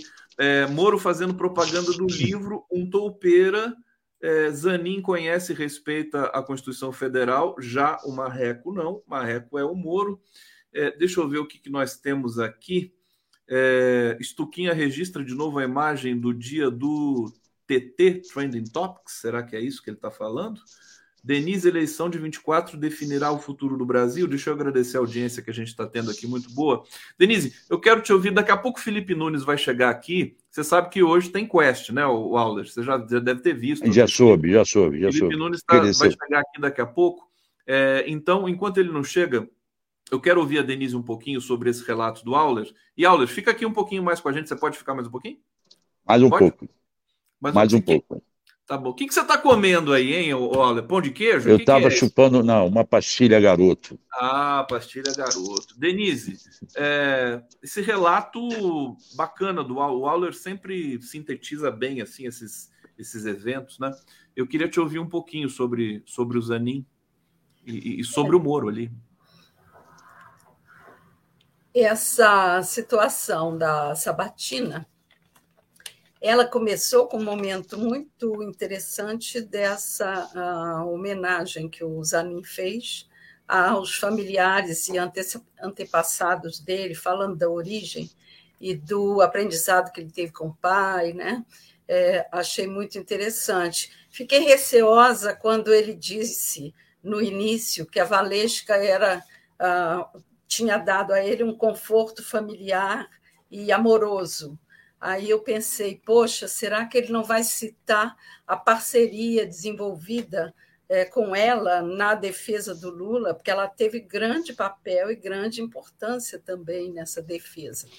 É, esse o, o relato é o que nós vimos assistindo desde o início da sabatina, né, quando o, é, os, os é, inquisidores, vamos chamar assim, quiseram bater nessa tecla da amizade do Zanin com o Lula, coisa que ele nunca negou, e tampouco o Lula. Agora, todos sabem da eficiência do Zanin. Isso ficou patente na, na, na defesa do Lula, porque ele deu nó em pingo d'água. Vamos combinar que a gana é, instituída por todo esse trabalho da imprensa para cima do Lula era muito grande. Né? O antipetismo ele foi disseminado ali com, com grande empenho na Lava Jato. Então, não era segredo para ninguém que o, o Zanin defendeu o Lula, mas ele conseguiu um grande feito graças ao seu é, compromisso profissional, a sua atuação numa área que ele bem frisou não era a dele inicialmente, né? Porque ele, ele teve que passar para a área criminal para desenvolver todo esse trabalho, ele teve que estudar e ele se desempenhou com muito brilho. E a questão do Moro era esperado, né? Que ele ia pegar algum fio é, negativo para puxar. É, ao falar do trabalho e do livro do, do Zanin, ele não só reforçou essa competência, como é, trouxe uma prova de que o Zanin fez uma grande contribuição ao direito. Então, acho que saiu pela tangente. Não, ele falou, Trazer inclusive. a questão da censura não conseguiu, ele só conseguiu badalar o livro do, do Zanin. O Moro falou assim, né? Eu li o seu livro, tive que ler, né? Ele falou assim ali, né? Tive é, que ler o seu livro. Acabei lendo o seu livro. É, o, o, olha só, eu recebi uma foto aqui. Auler, peraí que eu já vou passar para você. Sim. O, o Hussein Brasil me mandou aqui pelo Twitter. Olha que foto linda. Essa Sim, foto é um, hoje. é um poema. poema. Deve ser Stucker, né? Deve ser Ricardo claro, Stucker, isso. Claro, Ricardo Stucker, gênio. Que coisa mais linda. Bonita isso, isso muito bonita. Emocionante, emocionante. Os tons é... de pérola, né? Sobressaindo. Vocês já tinham visto, não? Vocês já tinham já, visto? Já, já. Já, eu recebi eu pelo agora. Twitter também. Eu, eu recebi agora. pelo Zap também. Eu vi agora também, Conde. Estou impactada com essa esse tons de pérola nessa foto e esse é, esfumaçado, assim, é uma, é uma coisa assim relevante. Muito bonita, e a, o Lula de olho fechado e tal. As o, o Ale, é, diga para a gente, eu não sei como é que está o seu tempo aí, então eu vou passar Eu vou concluir, que eu vou subir lá para ver a resposta, mas eu só quero botar mais uma frase que ele falou, que foi pontual, mas atingiu o alvo certo, que é todo o sistema de justiça e não apenas o Moro ele deixou bem claro que, no entender dele, não cabe ao sistema de justiça usar a lei de forma indevida para interferir em processo eleitoral, disputa empresarial ou qualquer situação que seja caso de interferência indevida da lei. Ou seja, pontuou mais uma vez que o que aconteceu na Lava Jato foi o uso indevido da lei para impedir o Lula de chegar ao poder. É isso que era o objetivo de todos ali da Lava Jato, não apenas o Moro, chegando até o Supremo Tribunal Federal, que consolidou isso. Naquele momento, consolidou, curvando-se à pressão da sociedade, que o Zanin disse que o magistrado, vez por outra, terá que ser é, contra majoritariamente, ter uma atitude contra-majoritária para fazer respeitar as leis, independentemente da pressão popular. Certo? Waller, é você está então. falando tão bonito que eu vou, eu vou indicar você para o STF depois. Viu? Tá bom. Depois você vai fazer lá. Meu querido Marcelo Auler, você está em dívida comigo, hein? já não tenho mais, mais idade, já não tenho mais idade, já estou chegando nos 68. Tá bom? Pelo trabalho maravilhoso. Um beijo para vocês dois. Um beijo em vocês dois e em toda a nossa comunidade. Vamos lá que eu vou acabar de assistir o debate lá. Um Vai grande lá. abraço, Conte. Vai lá. negócio aí, ô Marcelo. O Auler chega quando tem coletiva, você já viu, Denise? Ele, ele, ele, ele chega chegando ali. Todo mundo da Globo News ali, ele vai, ele chega e né? Você, você que manda ali, né? Não, eu não mando, eu peço, eu não mando, pede, eu vou pedindo. E chego modestamente ali pelo cantinho. Esse tá bom? É Auler, Grande um abraço. abraço, Conde. Falou, é tchau. Ele é, eu adoro Marcelo Auler. Denise, você também, né? Ele é muito, muito, muito legal, muito competente, né? Adoro o que faz. É jornalista é, na veia. E a Denise também é na veia. É, Aliás, eu, se... eu, queria reivindicar uma coisinha. Posso, chefe? Mas é claro! Que coisa! Eu queria que Ela você me pusesse ali na, na minha plaquinha que eu sou jornalista. Porque há uma, uma confusão, aliás, é quase uma homenagem é, das pessoas, que eu sou professora.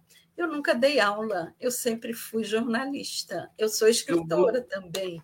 É mas, é escritora também. É, Olha só. Mas eu não sou professora. Professor é meu filho, que é doutorando, doutorado, pós-doutorado, é professor da Universidade. A Denise Federal não é só jornalista, ela é uma das grandes jornalistas que, que tem uma experiência fantástica, passou pelos, pelos principais veículos é, no país e tem uma história maravilhosa. E eu fico provocando a Denise para ela escrever uma.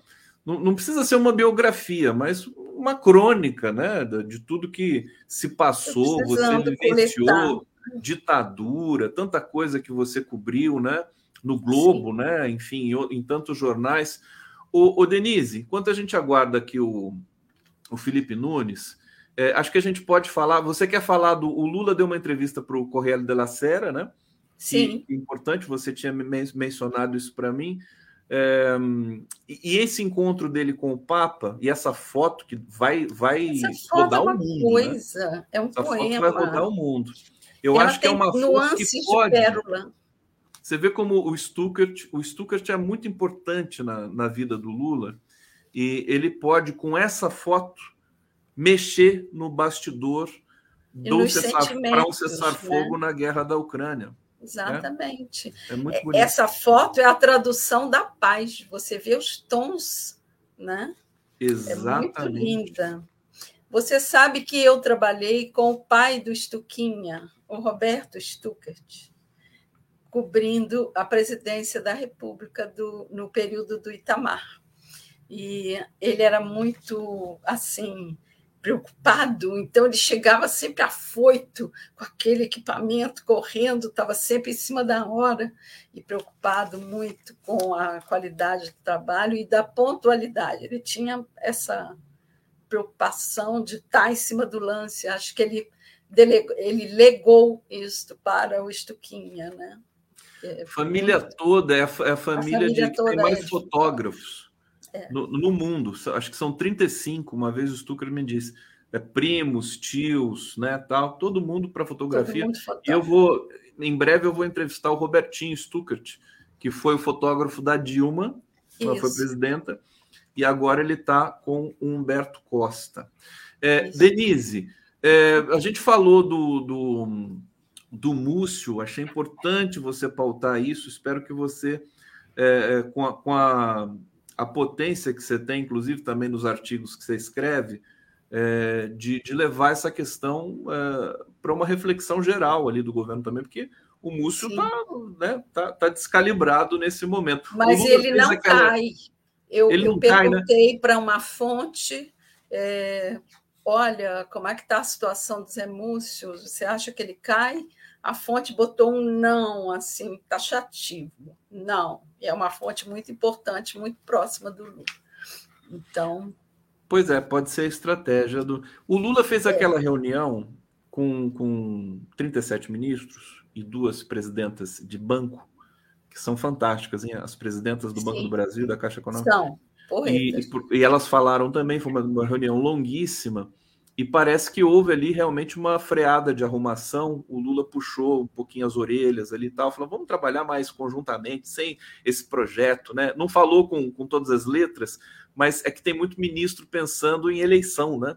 Também, é, né? É, fala um pouco da, dessa, da sua visão dessa, dessa freada de arrumação que o Lula fez ali no governo.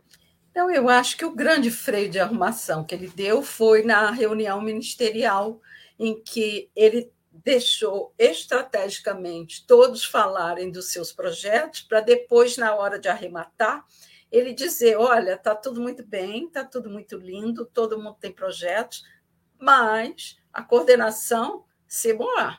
Então, assim, vamos interagir comigo e vamos harmonizar com os demais. Isso é importante. Eu já tinha, inclusive, passado uma, uma mensagem para o Pimenta no dia que ele deu aquela entrevista para o 247 e que eu revi a minha posição com relação ao Pimenta. Eu passei uma mensagem para ele sugerindo o seguinte: que uma vez por mês ele faça uma reunião com os assessores de todos os ministérios. Por quê? Isso não só ajuda a harmonizar, como dá a ele uma, um panorama de o que os ministros estão fazendo e o que vale a pena ser divulgado. Porque às vezes o ministro está lá suando a camisa, trabalhando de montão, e não está sendo divulgado o projeto dele porque não chega à comunicação. Eu acho que isto que o Lula fez é um pouco dessa ideia de todos saberem de todos, todos respeitarem a todos e ter essa ideia da importância dos projetos, é, da interação com os ministérios e a importância de divulgar os seus projetos, né? É, então, eu acho que o grande. Você sugeriu isso para o Pimenta? Reuniu os assessores? Isso para o Pimenta, essa reunião mensal com todos uhum. os assessores, porque aí ele pode pensar os principais programas para serem divulgados. É porque os assessores. Desculpa, pode completar. Não, aproveitando isso, eu queria comentar o podcast do Lula, porque hum. na primeira uh, apresentação existiu aquela mesa, que tinha muita mesa ali, o, o, foco devia ter sido mais nos dois, tinha muita mesa. Eles mudaram o cenário para aquele jardim e parece que o Lula ele ficou muito mais solto, muito mais à vontade. Falou Agora, até do passarinho. Exatamente, ouvindo passarinhos, aquilo foi ótimo. Agora, eu preciso dizer aqui o seguinte: para os críticos desse modelo, desse formato, aquilo ali é o princípio do podcast, né? Que você ou conta, o podcast consiste em ou contar uma história em capítulos, e aí você pode é, aprofundar e fazer um trabalho investigativo e trazer é, histórias é, mais quentes, como foi feito aquele pela Juliana Dalpiva sobre a família do Bolsonaro. Esse é um modelo. Desculpa. O outro modelo é o modelo da entrevista, e essa entrevista do podcast, ela necessariamente ela é mais solta, ela é uma, uma entrevista que pode alongar as perguntas, as respostas. Por quê? O objetivo do podcast é que ele seja ouvido ou assistido em qualquer horário e que possa ser picotado e distribuído. Então, não tem necessariamente que ser uma coisa pam, pam, pam, pam, como o jornalismo factual. Ali é um outro modelo. Né? O fato de não ter perguntas é, mais contundentes, mais picantes, é proposital, por quê? Perguntas contundentes, perguntas que coloquem o Lula em uma posição desconfortável, a mídia já faz aquilo ali é uma peça publicitária do governo e assim tem que ser encarada. Esse é um espaço para o Lula falar o que ele não pode, ou não é, ou não lhe é dado espaço na mídia tradicional. Não tem sentido você ficar é, colocando perguntas é, capciosas e, e contundentes numa entrevista que se propõe a ser uma peça publicitária para divulgar o trabalho que a mídia, pelos quais a mídia não se interessa. Então, há programas do Lula que precisam ser comentados, há respostas a serem dadas. É para isso que serve aquele espaço. É para o Lula falar o que ele não pode falar na mídia tradicional. Então, não tem o menor sentido você querer que naquela entrevista surjam perguntas é, embaraçosas ou contundentes ou ali é jornalismo, Olha, se, se, mas se, é um jornalismo ali... Para isso, ele está sendo feito na EBC por um repórter desloca... É, des... é... como é? escalado pelo governo para fazer isso, para dar oportunidade ao Lula para ser Lula. Se eu tivesse no lugar do Marcos Uchoa ali, eu ia tumultuar geral, eu não ia perdoar, não. Ô, minha querida Denise, deixa eu te agradecer muito aqui, obrigado, vou liberar você, porque eu sei que você tem muito trabalho ainda para fazer. Você está cada vez mais, cada vez mais é, no gosto do, do, do, assinante aqui, do internauta, do nosso coletivo, do 247, está em todas. Quero te mandar um beijo, te agradecer muito e até semana que vem, se eu não, não, não te chamar antes, hein? Porque eu estou ficando. Eu que quero te agradecer, te parabenizar. Obrigado pelo crédito aí que você incluiu. E muito obrigado por esse espaço, obrigado aos nossos internautas pela simpatia com que me acolhem. E estamos aí na luta, o Conde. É pena que o Felipe não apareceu, porque eu estava com não, ele está aqui.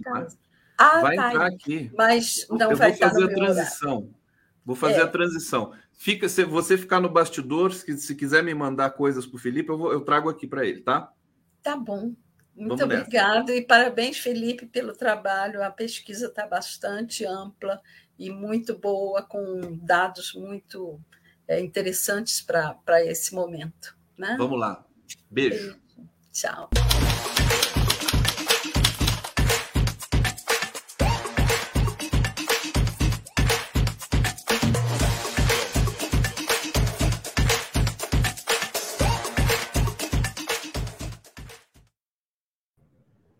Felipe Nunes chegando conosco hoje é dia de maratona, hein, Felipe? Tô vendo já, você está preparado, né? Tomou um bom café da manhã, vai ter um tempo para almoçar daqui a pouco. Seja bem-vindo, felicidade te receber, parabéns pela pesquisa. E eu já quero pedir para você fazer aí um, um, desenho geral. Eu vi que você ficou é, assim é, impactado com alguns, alguns resultados ali. Impactado não, né? Mas é, ficou bem atento, né? É, o, o, o, eleitor, o, o brasileiro está se movimentando, Felipe, nesse momento? Conde, boa tarde. Desculpa aí o meu atraso. É dia de maratona, como você sabe bem, mas eu não podia deixar de maratonar aqui também com você. A gente combinou esse papo já tem um tempo e acho que, que com a pesquisa o papo fica ainda mais enriquecedor. Deixa só eu não ser indelicado e mandar um beijo para Denise querida, que, que, que prazer saber que você está acompanhando o trabalho e, e gostou do, do, relatório. A gente está, aqui à disposição para a gente conversar quando você quiser. Parabéns também pelo seu trabalho, viu? Conde, olha só, é, passado o luto e passada a euforia de quem ganhou, de, né, o luto de quem perdeu e a euforia de quem ganhou, a pesquisa Genial Quest desse mês traz a realidade. Qual é a realidade? A economia melhora, a população percebe essa melhora e dar crédito ao governo. Em síntese, é isso que está acontecendo. As pessoas estão percebendo queda no preço dos combustíveis e aprovam a medida de redução, aliás, de, de, de acabar com a paridade internacional do preço do petróleo. As pessoas aprovam a medida de redução do, da, da, taxação é, dos, do, dos automóveis ali, né, feito para as montadoras. É, as pessoas é, é, percebem né, os resultados do Bolsa Família, ou seja, é, e, e, olham para a economia e avaliam é, que nos últimos meses a economia melhorou, mais gente está sentindo isso, e mais importante do que isso, Conde, é, aumentou o número de pessoas que diz que a economia vai melhorar, ou seja, otimismo. A gente, o que essa pesquisa detecta é otimismo, né? E otimismo, claro, tem reflexos no mundo inteiro é, em avaliação de governo, em aprovação de governo, e é isso que a Genial Quest detecta dessa vez. É a primeira pesquisa a detectar esse efeito positivo da economia é, na aprovação do governo. Eu acho que, em síntese, é, esses são tava, os grandes números. Eu estava de olho, saiu a pesquisa Datafolha, e antes do Datafolha, acho que saiu o IPEC também, né? IPEC. E, e, o IPEC, quando publicou, uh, já tinha quase uma semana da, da, da, da pesquisa de campo, o Datafolha foi esse intervalo foi menor, mas me pareciam que elas estavam ainda, elas não estavam captando esse momento que estava tá, se movimentando rápido, né? É, as, as, ações do governo começando a surtir efeito nesse momento. Ô Felipe, eu estou com é, aqui o, o, relatório todo. Se você quiser que eu passe para a gente comentar, olha só que beleza, dá para a gente comentar item por item. Ah, que ótimo. Então vamos lá. Posso começar por aqui, porque eu acho por que aqui está o dado mais importante primeiro, né? É, Gente, obviamente não vou comentar cada slide, porque nem todos eu diria que são interessantes, mas eu vou tentar focar no que eu acho que é o mais. Você relevante. pede o slide que você quiser para mim aqui. Maravilha, a gente, vai, a gente vai achando aqui. O primeiro é esse, né? Aumentou a aprovação do governo. Conde, deixa eu explicar para quem está nos assistindo ao vivo, para quem vai depois assistir o gravado. É, medidas de aprovação de governo. É, é, quem criou, né, quem botou isso de pé foi o Gallup, em 1939, nos Estados Unidos para justamente conseguir entender para que lado as pessoas iriam. É bom lembrar que a política americana é uma política de dois lados, republicanos e democratas. No Brasil, como a gente tem uma gradação maior, os institutos, além de fazer aprovação, também fazem avaliação do governo. Eu vou falar daqui a um minuto a diferença entre elas. Nesse momento, o importante é ressaltar que a aprovação do governo cresceu cinco, pontos e se o Conde passar alguns slides, passa, por favor, velho. É, vamos lá, peraí. Vamos lá na, na. Pode, pode mais, pode mais. Eu quero chegar na diferença de voto. Pode, pode descer, segundo turno. Mais um pouquinho. Aí. Se a gente olha esse gráfico, a gente percebe que o eleitor do Lula de 2022 está satisfeito com o governo que ele elegeu. 90% aprova o governo.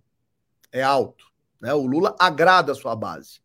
Mas tão importante quanto isso é o papel da aprovação no eleitor que votou no Bolsonaro. É, isso que te Saiu... chamou muito a atenção, né? Isso é muito importante. Saiu de 14% para 22% o eleitorado do Bolsonaro que aprova o governo. Por que isso é importante, Conde? Porque por mais que a gente tenha lados, e eu estou convencido que nós estamos calcificados, que você tem dois lados, que as pessoas dificilmente vão sair do seu lugar tal, esse resultado ajuda na governabilidade, porque ele sinaliza na direção de que os resultados econômicos estão favorecendo mais gente do que aquele público apenas que escolheu o Lula. Então, isso aqui é um dado muito importante para a gente comentar. É o mais importante desse levantamento? Você percebeu muito que a economia já está dando, já está mexendo com, com o brasileiro, né? Sim, mas tem dois gráficos, se você passar mais um aí, que eu vou destacar junto com esse. O primeiro é o Bolsa Família. Muita gente tem me perguntado, professor, é o Bolsa Família que está gerando esse resultado? A resposta é não. Não. A taxa de aprovação do governo Lula entre quem recebe Bolsa Família não cresceu de fevereiro para junho. Não cresceu. É quem não recebe Bolsa Família que a gente viu ali, sai de 46% para 52% a aprovação do governo. Tá? Felipe, professor, onde é que está essa melhora? Passa mais um slide, por favor. Estou adorando esse negócio aqui, Conde, de você, da gente Demais, fazer hein? Slides, tá vendo? Tem que fazer fica sempre, bem mais legal, né? Vamos fazer. Aqui é que está o grande efeito. Quando a gente pergunta para quem acha que a economia melhorou nos últimos 12 meses, olha o que, que aconteceu com a aprovação ela saiu de 51% para 86%. E quem acha que piorou, saiu de 59% para 22%. Ou seja, é a economia que nesse momento determina o resultado. Como tem mais gente dizendo que a economia melhorou do que piorou, obviamente isso se reflete nos indicadores é, do governo. Essas perguntas que a Quest faz é que, é que é, transforma a que dá essa expectativa tão grande da gente ver pesquisa, porque realmente é uma radiografia muito precisa, muito interessante, embora seja uma fotografia como todos os especialistas dizem, quer dizer, vai valer para aquele momento, mas a gente percebe a movimentação, as direções, né? É, agora, a gente percebeu, e, e já desde a da pesquisa Datafolha, também alguma captação nesse sentido, é, as pessoas esperando né, que essas ações, por exemplo, do carro popular, é, mais direcionadas para um, um segmento que é um segmento estratégico que é, é, é entre acho que dois salários mínimos e, e, e cinco mínimos, eu não sei, é uma, é uma faixa dois, intermediária. Dois É, fala um pouquinho é. sobre esse, esse segmento. Esse segmento que está se mexendo mais, é isso? É, esse eleitor bolsonarista, o eleitor que, que votou no Bolsonaro em 22, mas que começa a ver resultado positivo na economia e aí faz o pragmático sobrepor-se ao ideológico, né? Que até aqui, como o luto ainda era grande e como a euforia ainda era grande, a ideologia estava é, maior, né? A posição política estava determinando mais do que o resultado objetivo. Nesse momento, o objetivo começa a fazer efeito exatamente nesse tipo de grupo. Não é no grupo de população de baixíssima renda. É o público de dois a cinco salários, que é onde a coisa é mais importante. Deixa eu te mostrar, se você tiver o relatório aí aberto, Conde, vamos passar um, um montão aí de slides para frente, só para concluir esse assunto. É, depois a gente volta em alguns. Eu vou precisar, passar pode... assim, não muito rapidamente, para vocês verem só a qualidade, né? A gente já está acostumado com essa com esse com essa Olha aí, para aí. Para, para aí, para aí. Vamos lá. Volta um. Olha só. A economia no Brasil nos últimos 12 meses aconteceu o que com ela? 23% achava que tinha melhorado em abril, agora são 32%. Enquanto que saiu de 34 para 26, quem acha que piorou é uma mudança de perspectiva que obviamente tem efeito no governo. Mas a sua pergunta é, Felipe, mudou aonde? Dá mais um clique aí, Conde. E já te agradecendo pelos elogios. Olha, olha lá o que está acontecendo. Na população de renda baixa até dois salários mínimos, a melhora sai de 21 para 35. Olha o salto que dá. Impressionante. Na é. população de 2 a 5, também melhorou, 22 para 31. Na de mais de 5, melhorou menos, 25 a 30. Ou seja, mais melhorou. O que, que esse, mas, o que, que esse quadro nos revela? A economia está mostrando efeito para todo mundo, mas concentrado em quem mais precisa. Ou seja, é, é, é tá de fato. Do, uma, do programa. É de fato, um, exatamente. É um governo que, neste momento, faz aquilo que prometeu na campanha. Você pode gostar ou não gostar. Eu não estou aqui para fazer julgamento de valor. Estou aqui apenas para analisar os números. A população de baixa renda sente mais o reflexo positivo da economia, a de média também vê resultado positivo, mas menos, e a população de renda mais alta é a que sente menos. Ou seja, você está tendo aí um, um, foco concentrado, eu diria corretamente, no grupo que te elegeu. É isso que parece ser a tradução do que o Lula fala. Esse governo tem lado. É isso um pouco que eu vejo nos números. Olha, eu acho que essa, essa pesquisa é a, é a, mais impactante. Não, não, sei se o Lula já viu. Que, que horas que saiu a pesquisa que você publicou? Às sete da manhã. Sete da manhã, então já deve ter visto, né? Lá, lá. Ó, ó, eu vou mostrar uma foto para fazer um pequeno intervalo aqui para descontrair um pouco. Felipe Nunes, eu vou mostrar uma foto do Stuckert aqui para vocês. Essa aqui, quer ver? Cadê a foto? Aqui, ó. tá aqui. É claro que eu montei aqui, né? Mas o, o, o, o, Nunes, o Felipe Nunes foi captado pelo Stucker. Ele mandou você colocar a mão no. Ah, no é um grande amigo, uma pessoa que eu admiro muito, um dos melhores profissionais, se não o maior profissional da área, é, não só no Brasil, mas no mundo. E um dia ele, eu estava num, numa coisa, ele foi lá e oh, põe aí e tal. E, é. e saiu essa não, foto. E agora, aí. mas eu queria, eu queria, eu mostrei de brincadeira para mostrar essa aqui que ele tirou hoje.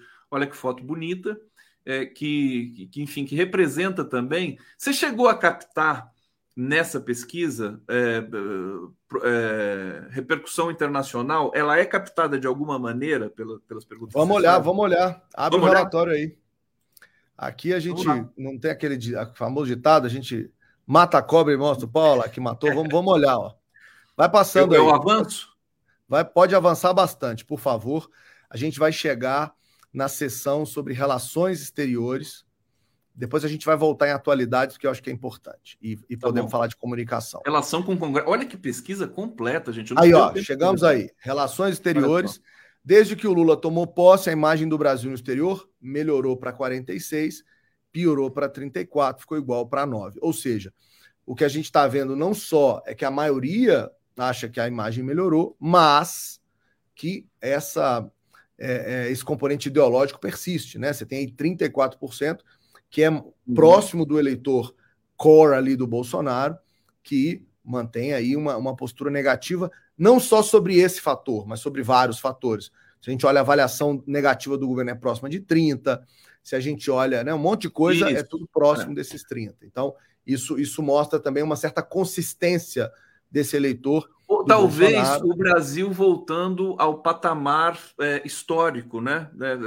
O 30, 30, 30, né? 30, 30, 30, né? Uma coisa assim. Esse aqui, Exatamente. você tem alguma coisa aqui? Você quer que é, passe? É, o que a gente quis mostrar em dezembro, antes do governo Lula começar, a gente fez uma pesquisa de prognóstico. Qual que é a sua expectativa? O que, que vai acontecer com o Brasil? 43% achava que a imagem do Brasil ia melhorar e 29% ia piorar. E os números são muito parecidos. 46 hoje acham que melhorou e 34 acham que piorou. Quer dizer, o governo está caminhando na, na, expectativa, é, tá na linha da expectativa que as pessoas têm sobre ele. Isso é, isso é um dado bem interessante. Bom, aqui ainda é o. Agora eu quero voltar para um ponto, é, Conde, Vamos que eu acho que vale a pena, que são os temas da atualidade. Você volta, por favor? Vamos voltar aí, aqui, aqui. Pode passar mais um. Olha aí. A gente perguntou para as pessoas se elas eram favoráveis ou não a uma série de medidas. Por exemplo, isentar a montadora para baixar preço de carro. 76% é favorável. Perdoar quem tem dívida pequena e limpar o nome, que é o desenrola. 73% de, de favorabilidade. Acabar com a paridade internacional da gasolina, 61% favorável. Esses três temas, você tem unanimidade, o governo acertando na direção daquilo que as pessoas esperam. Mas eu, como você sabe, estou aqui sempre para falar o que encontro, né? Então, olha do outro lado. Não, volta aí, volta aí, não, não tira não. Voltar a ter relações com a Venezuela, 64% é contra. Facilitar a compra de armas, 71% é contra. Responsabilizar o Bolsonaro pelas mortes da Covid, 59% é contra. Extrair petróleo da Amazônia, 52% é contra. Ou seja, há agendas também que não são favoráveis ao governo. E o claro. governo, ao escolher essas agendas, está fazendo, obviamente, uma escolha de custo e benefício. Mas é, nunca vai estar, se acertar quadro. em tudo, né? Se acertar em tudo, aí o governo vai lá para os píncaros da glória. Desculpa te interromper. Não, não, é isso mesmo. É porque, é porque é importante que a gente se lembre que a pesquisa ela é um retrato do que as pessoas realmente, é, é, de como elas pensam o Brasil. E, e, o governo, hora acerta, hora erra. O claro. saldo nesse momento é positivo, mas não quer dizer que não haja, na, na visão das pessoas, aí não é o Felipe que está falando, é a pesquisa, há alguns casos em que as pessoas avaliam negativamente. A relação diplomática com a Venezuela é um deles, que não pode deixar de ser destacado. É, no meio do caminho está a privatização da, da Eletrobras. É, a des, desfazer a, a, a, privatização. 38 é a favor, 40 é contra, ou seja, é o tema do ah, meio. Ah, meia, meio, meia, divide meio. as opiniões. Então, o Brasil está polarizado em vários sentidos? Está. Mas tem uma agenda em comum que precisa ser ressaltada. Essa que a gente tá Isso tá tem a ver, Felipe, é, evidentemente, com o debate público que vai se restabelecendo no Brasil. Isso é um fenômeno que eu tô, eu tô é, percebendo. Dizer, o debate está voltando, que é aquela lacração, o ódio, tudo ele, ele deu uma ter, deu uma é, diminuída, né? Nesse momento é óbvio, né? Porque muda o governo, muda, muda as perspectivas, os projetos. Sobre isso, o que, que você poderia dizer para gente, com base no que você então, não, eu, eu, eu acho que isso é, é fundamental. É, o primeiro é a, a, a, a, divisão política a partir dos valores, dos costumes, ela se mantém. É, nessa pesquisa a gente não aprofunda nesse caso, nesse item, mas a gente na pesquisa de abril tem um, um diagnóstico enorme sobre isso e está lá, né? Está mantida a divisão. Há de fato um Brasil que pensa de um jeito, um outro Brasil que pensa de outro jeito, mas a fervura ela vai diminuindo. O que resta agora, Conde, é a disputa de narrativa. E aí eu vou pedir para você voltar para o relatório, porque eu quero mostrar. E você vai voltar quatro slides, eu acho. Vamos ver se eu acertei o número de. Não, vai ter que voltar um pouco mais, meu amigo. Por favor. Pode voltar, mas nós vamos. Ah, eu acho que não, é o contrário. Me perdoe. Era para passar quatro adiante e eu fiz você ir na direção errada. Eu quero falar de notícias. Olha aí, volta um, volta um a gente perguntou para as pessoas: você tem ouvido notícias mais positivas ou mais negativas sobre o governo Lula? 35 diz não ouvir notícia. Olha que coisa impressionante. 31 escuta notícia mais negativa, 33 escuta notícia mais positiva. Lembra aqueles famosos 33% que a gente falou, o Brasil dividido? Sim. Olha como, do ponto de vista, a gente está vivendo tanto dentro de bolhas que cada um dos 30% ou não escutam nada, porque não estão interessados em política, tanto que não foram votar, ou só escutam notícia mais, ou, ou, escutam mais notícias positivas, é o caso do eleitor do Lula, ou escutam mais notícias negativas, é o caso do Bolsonaro. É impressionante. O que é, que é isso? Que... É a segmentação do, da notícia? É. Hoje o eleitor tem como escolher aquilo que ele quer ouvir. E geralmente, para evitar dissonância cognitiva, que é quando você pensa uma coisa, mas está ouvindo outra, o eleitor procura um canal que tende a concordar com o que ele, ele já quer acredita. confirmação, né? Exatamente. Então, isso vai fazendo uma segmentação. Olha que interessante, Conde, passa mais um slide. Qual é a notícia mais positiva que você ouviu do governo Lula? Tudo espontâneo, tá? Aqui não ah, tem é? nada estimulado. A gente não estimulou nada, isso é a pessoa falando. Que 8% abaixou os combustíveis, 6% o aumento do piso dos professores, quatro, reduziu a inflação, é, melhora na economia, política pública de ação social, reduziu o preço dos alimentos, acordo internacional que trouxe investimento para o Brasil, carros populares, é, cuidado com os Bem povos ambiente. indígenas. É. é, impressionante, ó, aumentou o salário mínimo, é, aumentou a bolsa de pesquisa, relançou mais médico, acabou com o novo ensino médico, aumentou os empregos, o Bolsa Família aumentou, investimento em educação. As notícias do governo positivas estão aí. O problema é que elas estão pequenas, né? Elas não tem um. Você não, não mas é, como é espontâneo, eu acho que está até um número bom, né? Agora é, é um enorme. trabalho fantástico. É enorme. Agora, quer ver que interessante? Olha o negativo. Negativo. Espontâneo. Maduro, incrível. As pessoas realmente foram contaminadas. Impressionante, impressionante, impressionante. Primeiro você tem Maduro e depois você tem corrupção, ou seja, é uma agenda ideológica, é uma agenda de visão de mundo, que não tem nada a ver com o governo em si, mas tem a ver com a postura que a pessoa tem sobre aquela questão. E isso está tá explicado, obviamente, por essa questão que eu falei, que são as, as câmaras de eco que você vai falando para si mesmo e os grupos vão se alimentando. E o governo, obviamente, é, não só esse, qualquer um vai ter dificuldade na comunicação em relação a isso, porque as pessoas só estão ouvindo o que elas querem ouvir. Muito legal essa parte do trabalho. Muito, não, essa a pesquisa da Quest, tá, você sabe, né? É para mim é uma obra de arte, é, é muito importante para o próprio governo, quer dizer, e, e para a própria sociedade como um todo, de fazer, de parametrizar né, as próximas ações, né? Um trabalho que o governo devia fazer, aliás, diga-se de passagem. Meu querido uh, Felipe Nunes, nós estamos chegando, voou o tempo aqui. Deixa eu trazer só alguns comentários antes de uma, de uma última pergunta para você. Girilene Maria Aníbal, maravilha e os jornalistas da Globo News dizendo que é sorte do Lula. Paspalhões, foto do abraço mais lindo do mundo, emocionante, Papa e Lula. Tereza Cristina, essa foto mostra os dois maiores pacificadores e veja, sua das melhores cabe... duas das melhores cabeças do mundo são, são brancas. É cabeça branca. É, Carlos Roberto, senhores, o dia maravilhoso, Zanin, ministro Lula nos braços do Papa. E para completar, Sérgio Moro hoje morre de inveja. É, e aqui o Hussein deixando um abraço para Denise, jornalismo, nas suas falas são aulas, Denise Assis. O Lula tem sorte, né, Felipe? Você perguntou se, se, o Lula tem sorte. Você sabe que essa era uma boa pergunta? Era uma boa. Essa era, uma, uma boa. boa. pergunta. Sabe por quê? Deixa eu desmistificar um pouco isso. É, esse negócio virou um trending, e, e, o cientista político que lê isso, no meu caso, lembra de, do maior e mais importante é, cientista político da história, que é o Maquiavel. O Maquiavel nos ensinou que um bom governante tem fortuna e virtude. Ou seja, se você tiver competência, você tem sorte. Né? Então, quando alguém disser que o Lula tem sorte, as, as pessoas não precisam ficar tão incomodadas, não. É, faz parte do bom governante, para quem aprova o governo, para quem gosta do governo, fortuna e virtude. Ou seja, as duas coisas acabam caminhando juntas, né?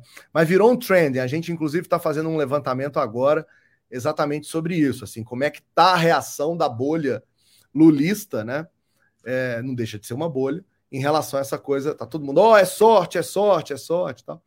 Vamos ver com o resultado disso. Depois Felipe, eu te mando. Felipe Nunes, Como, como é que está a periodicidade dessa pesquisa Quest? Quando é que vai ser Essa pesquisa sai bimestralmente, essa é a última do primeiro semestre, e a gente começa o segundo semestre, portanto, agosto, com uma nova rodada de pesquisa com a população. O que a gente vai fazer agora no começo de julho é a terceira rodada da pesquisa com o mercado financeiro, uma pesquisa que dá o que falar. A gente escuta a Faria Lima e eles ficam ali. É muito legal ver como é que eles estão mudando a perspectiva sobre o governo em vários sentidos. É, você imagina, na pesquisa de março havia uma expectativa de que, a, que o Brasil entraria em recessão. A expectativa da última pesquisa, que foi feita em maio, já era o contrário chance nenhuma de recessão. Quer dizer, as mudanças no mercado também são muito rápidas e a gente está acompanhando. E aí tem uma novidade aí para vir que eu vou contar em você para você em primeira mão. A gente já escuta a população, a gente já escuta o mercado e agora a gente vai lançar é, ainda em julho, vamos publicar a primeira edição da pesquisa feita com o Congresso Nacional. Fomos para dentro da Câmara para ouvir o que os deputados pensam sobre o Brasil. Quais são as agendas, as prioridades, né, como é que está o governo, quem eles confiam, quem não confiam. Acho que vai dar o que falar também. Se, sempre com o Genial? Genial Quest em todas Nesse essas? caso, sempre com a Genial. É a Genial, Genial que é o Quest, investimento. Abalando as estruturas da informação desse país, a gente fica muito feliz. Eu agradeço demais o Felipe Nunes por se disponibilizar a vir aqui conversar conosco. Eu ia te fazer uma, uma última. Essa, essa do mercado financeiro vai sair nesse mês de julho? De julho? Vai sair no, no começo de julho. Julho. No começo de julho. E o do Congresso vai ser mais para frente. E o Congresso ainda. sai no final de julho. Demais, Felipe. Ou seja, temos uma agenda cheia para conversar. É, Conde, obrigado pelo convite. É uma honra, super feliz com é, o apoio, o estímulo que você sempre dá para o nosso trabalho. É o que nos faz aqui ter mais responsabilidade ainda para fazer isso aqui. Sempre que precisar e tiver espaço, conta comigo, eu estou à disposição. Abraço grande, Felipe Nunes. Obrigado a todos que acompanharam aqui o Giro das Onze ao vivo, também pela TVT, pela TV Quiriburê em Salvador e pela Rádio Brasil Atual na Grande São Paulo. Sucesso, boa maratona. A gente se encontra amanhã. abraço.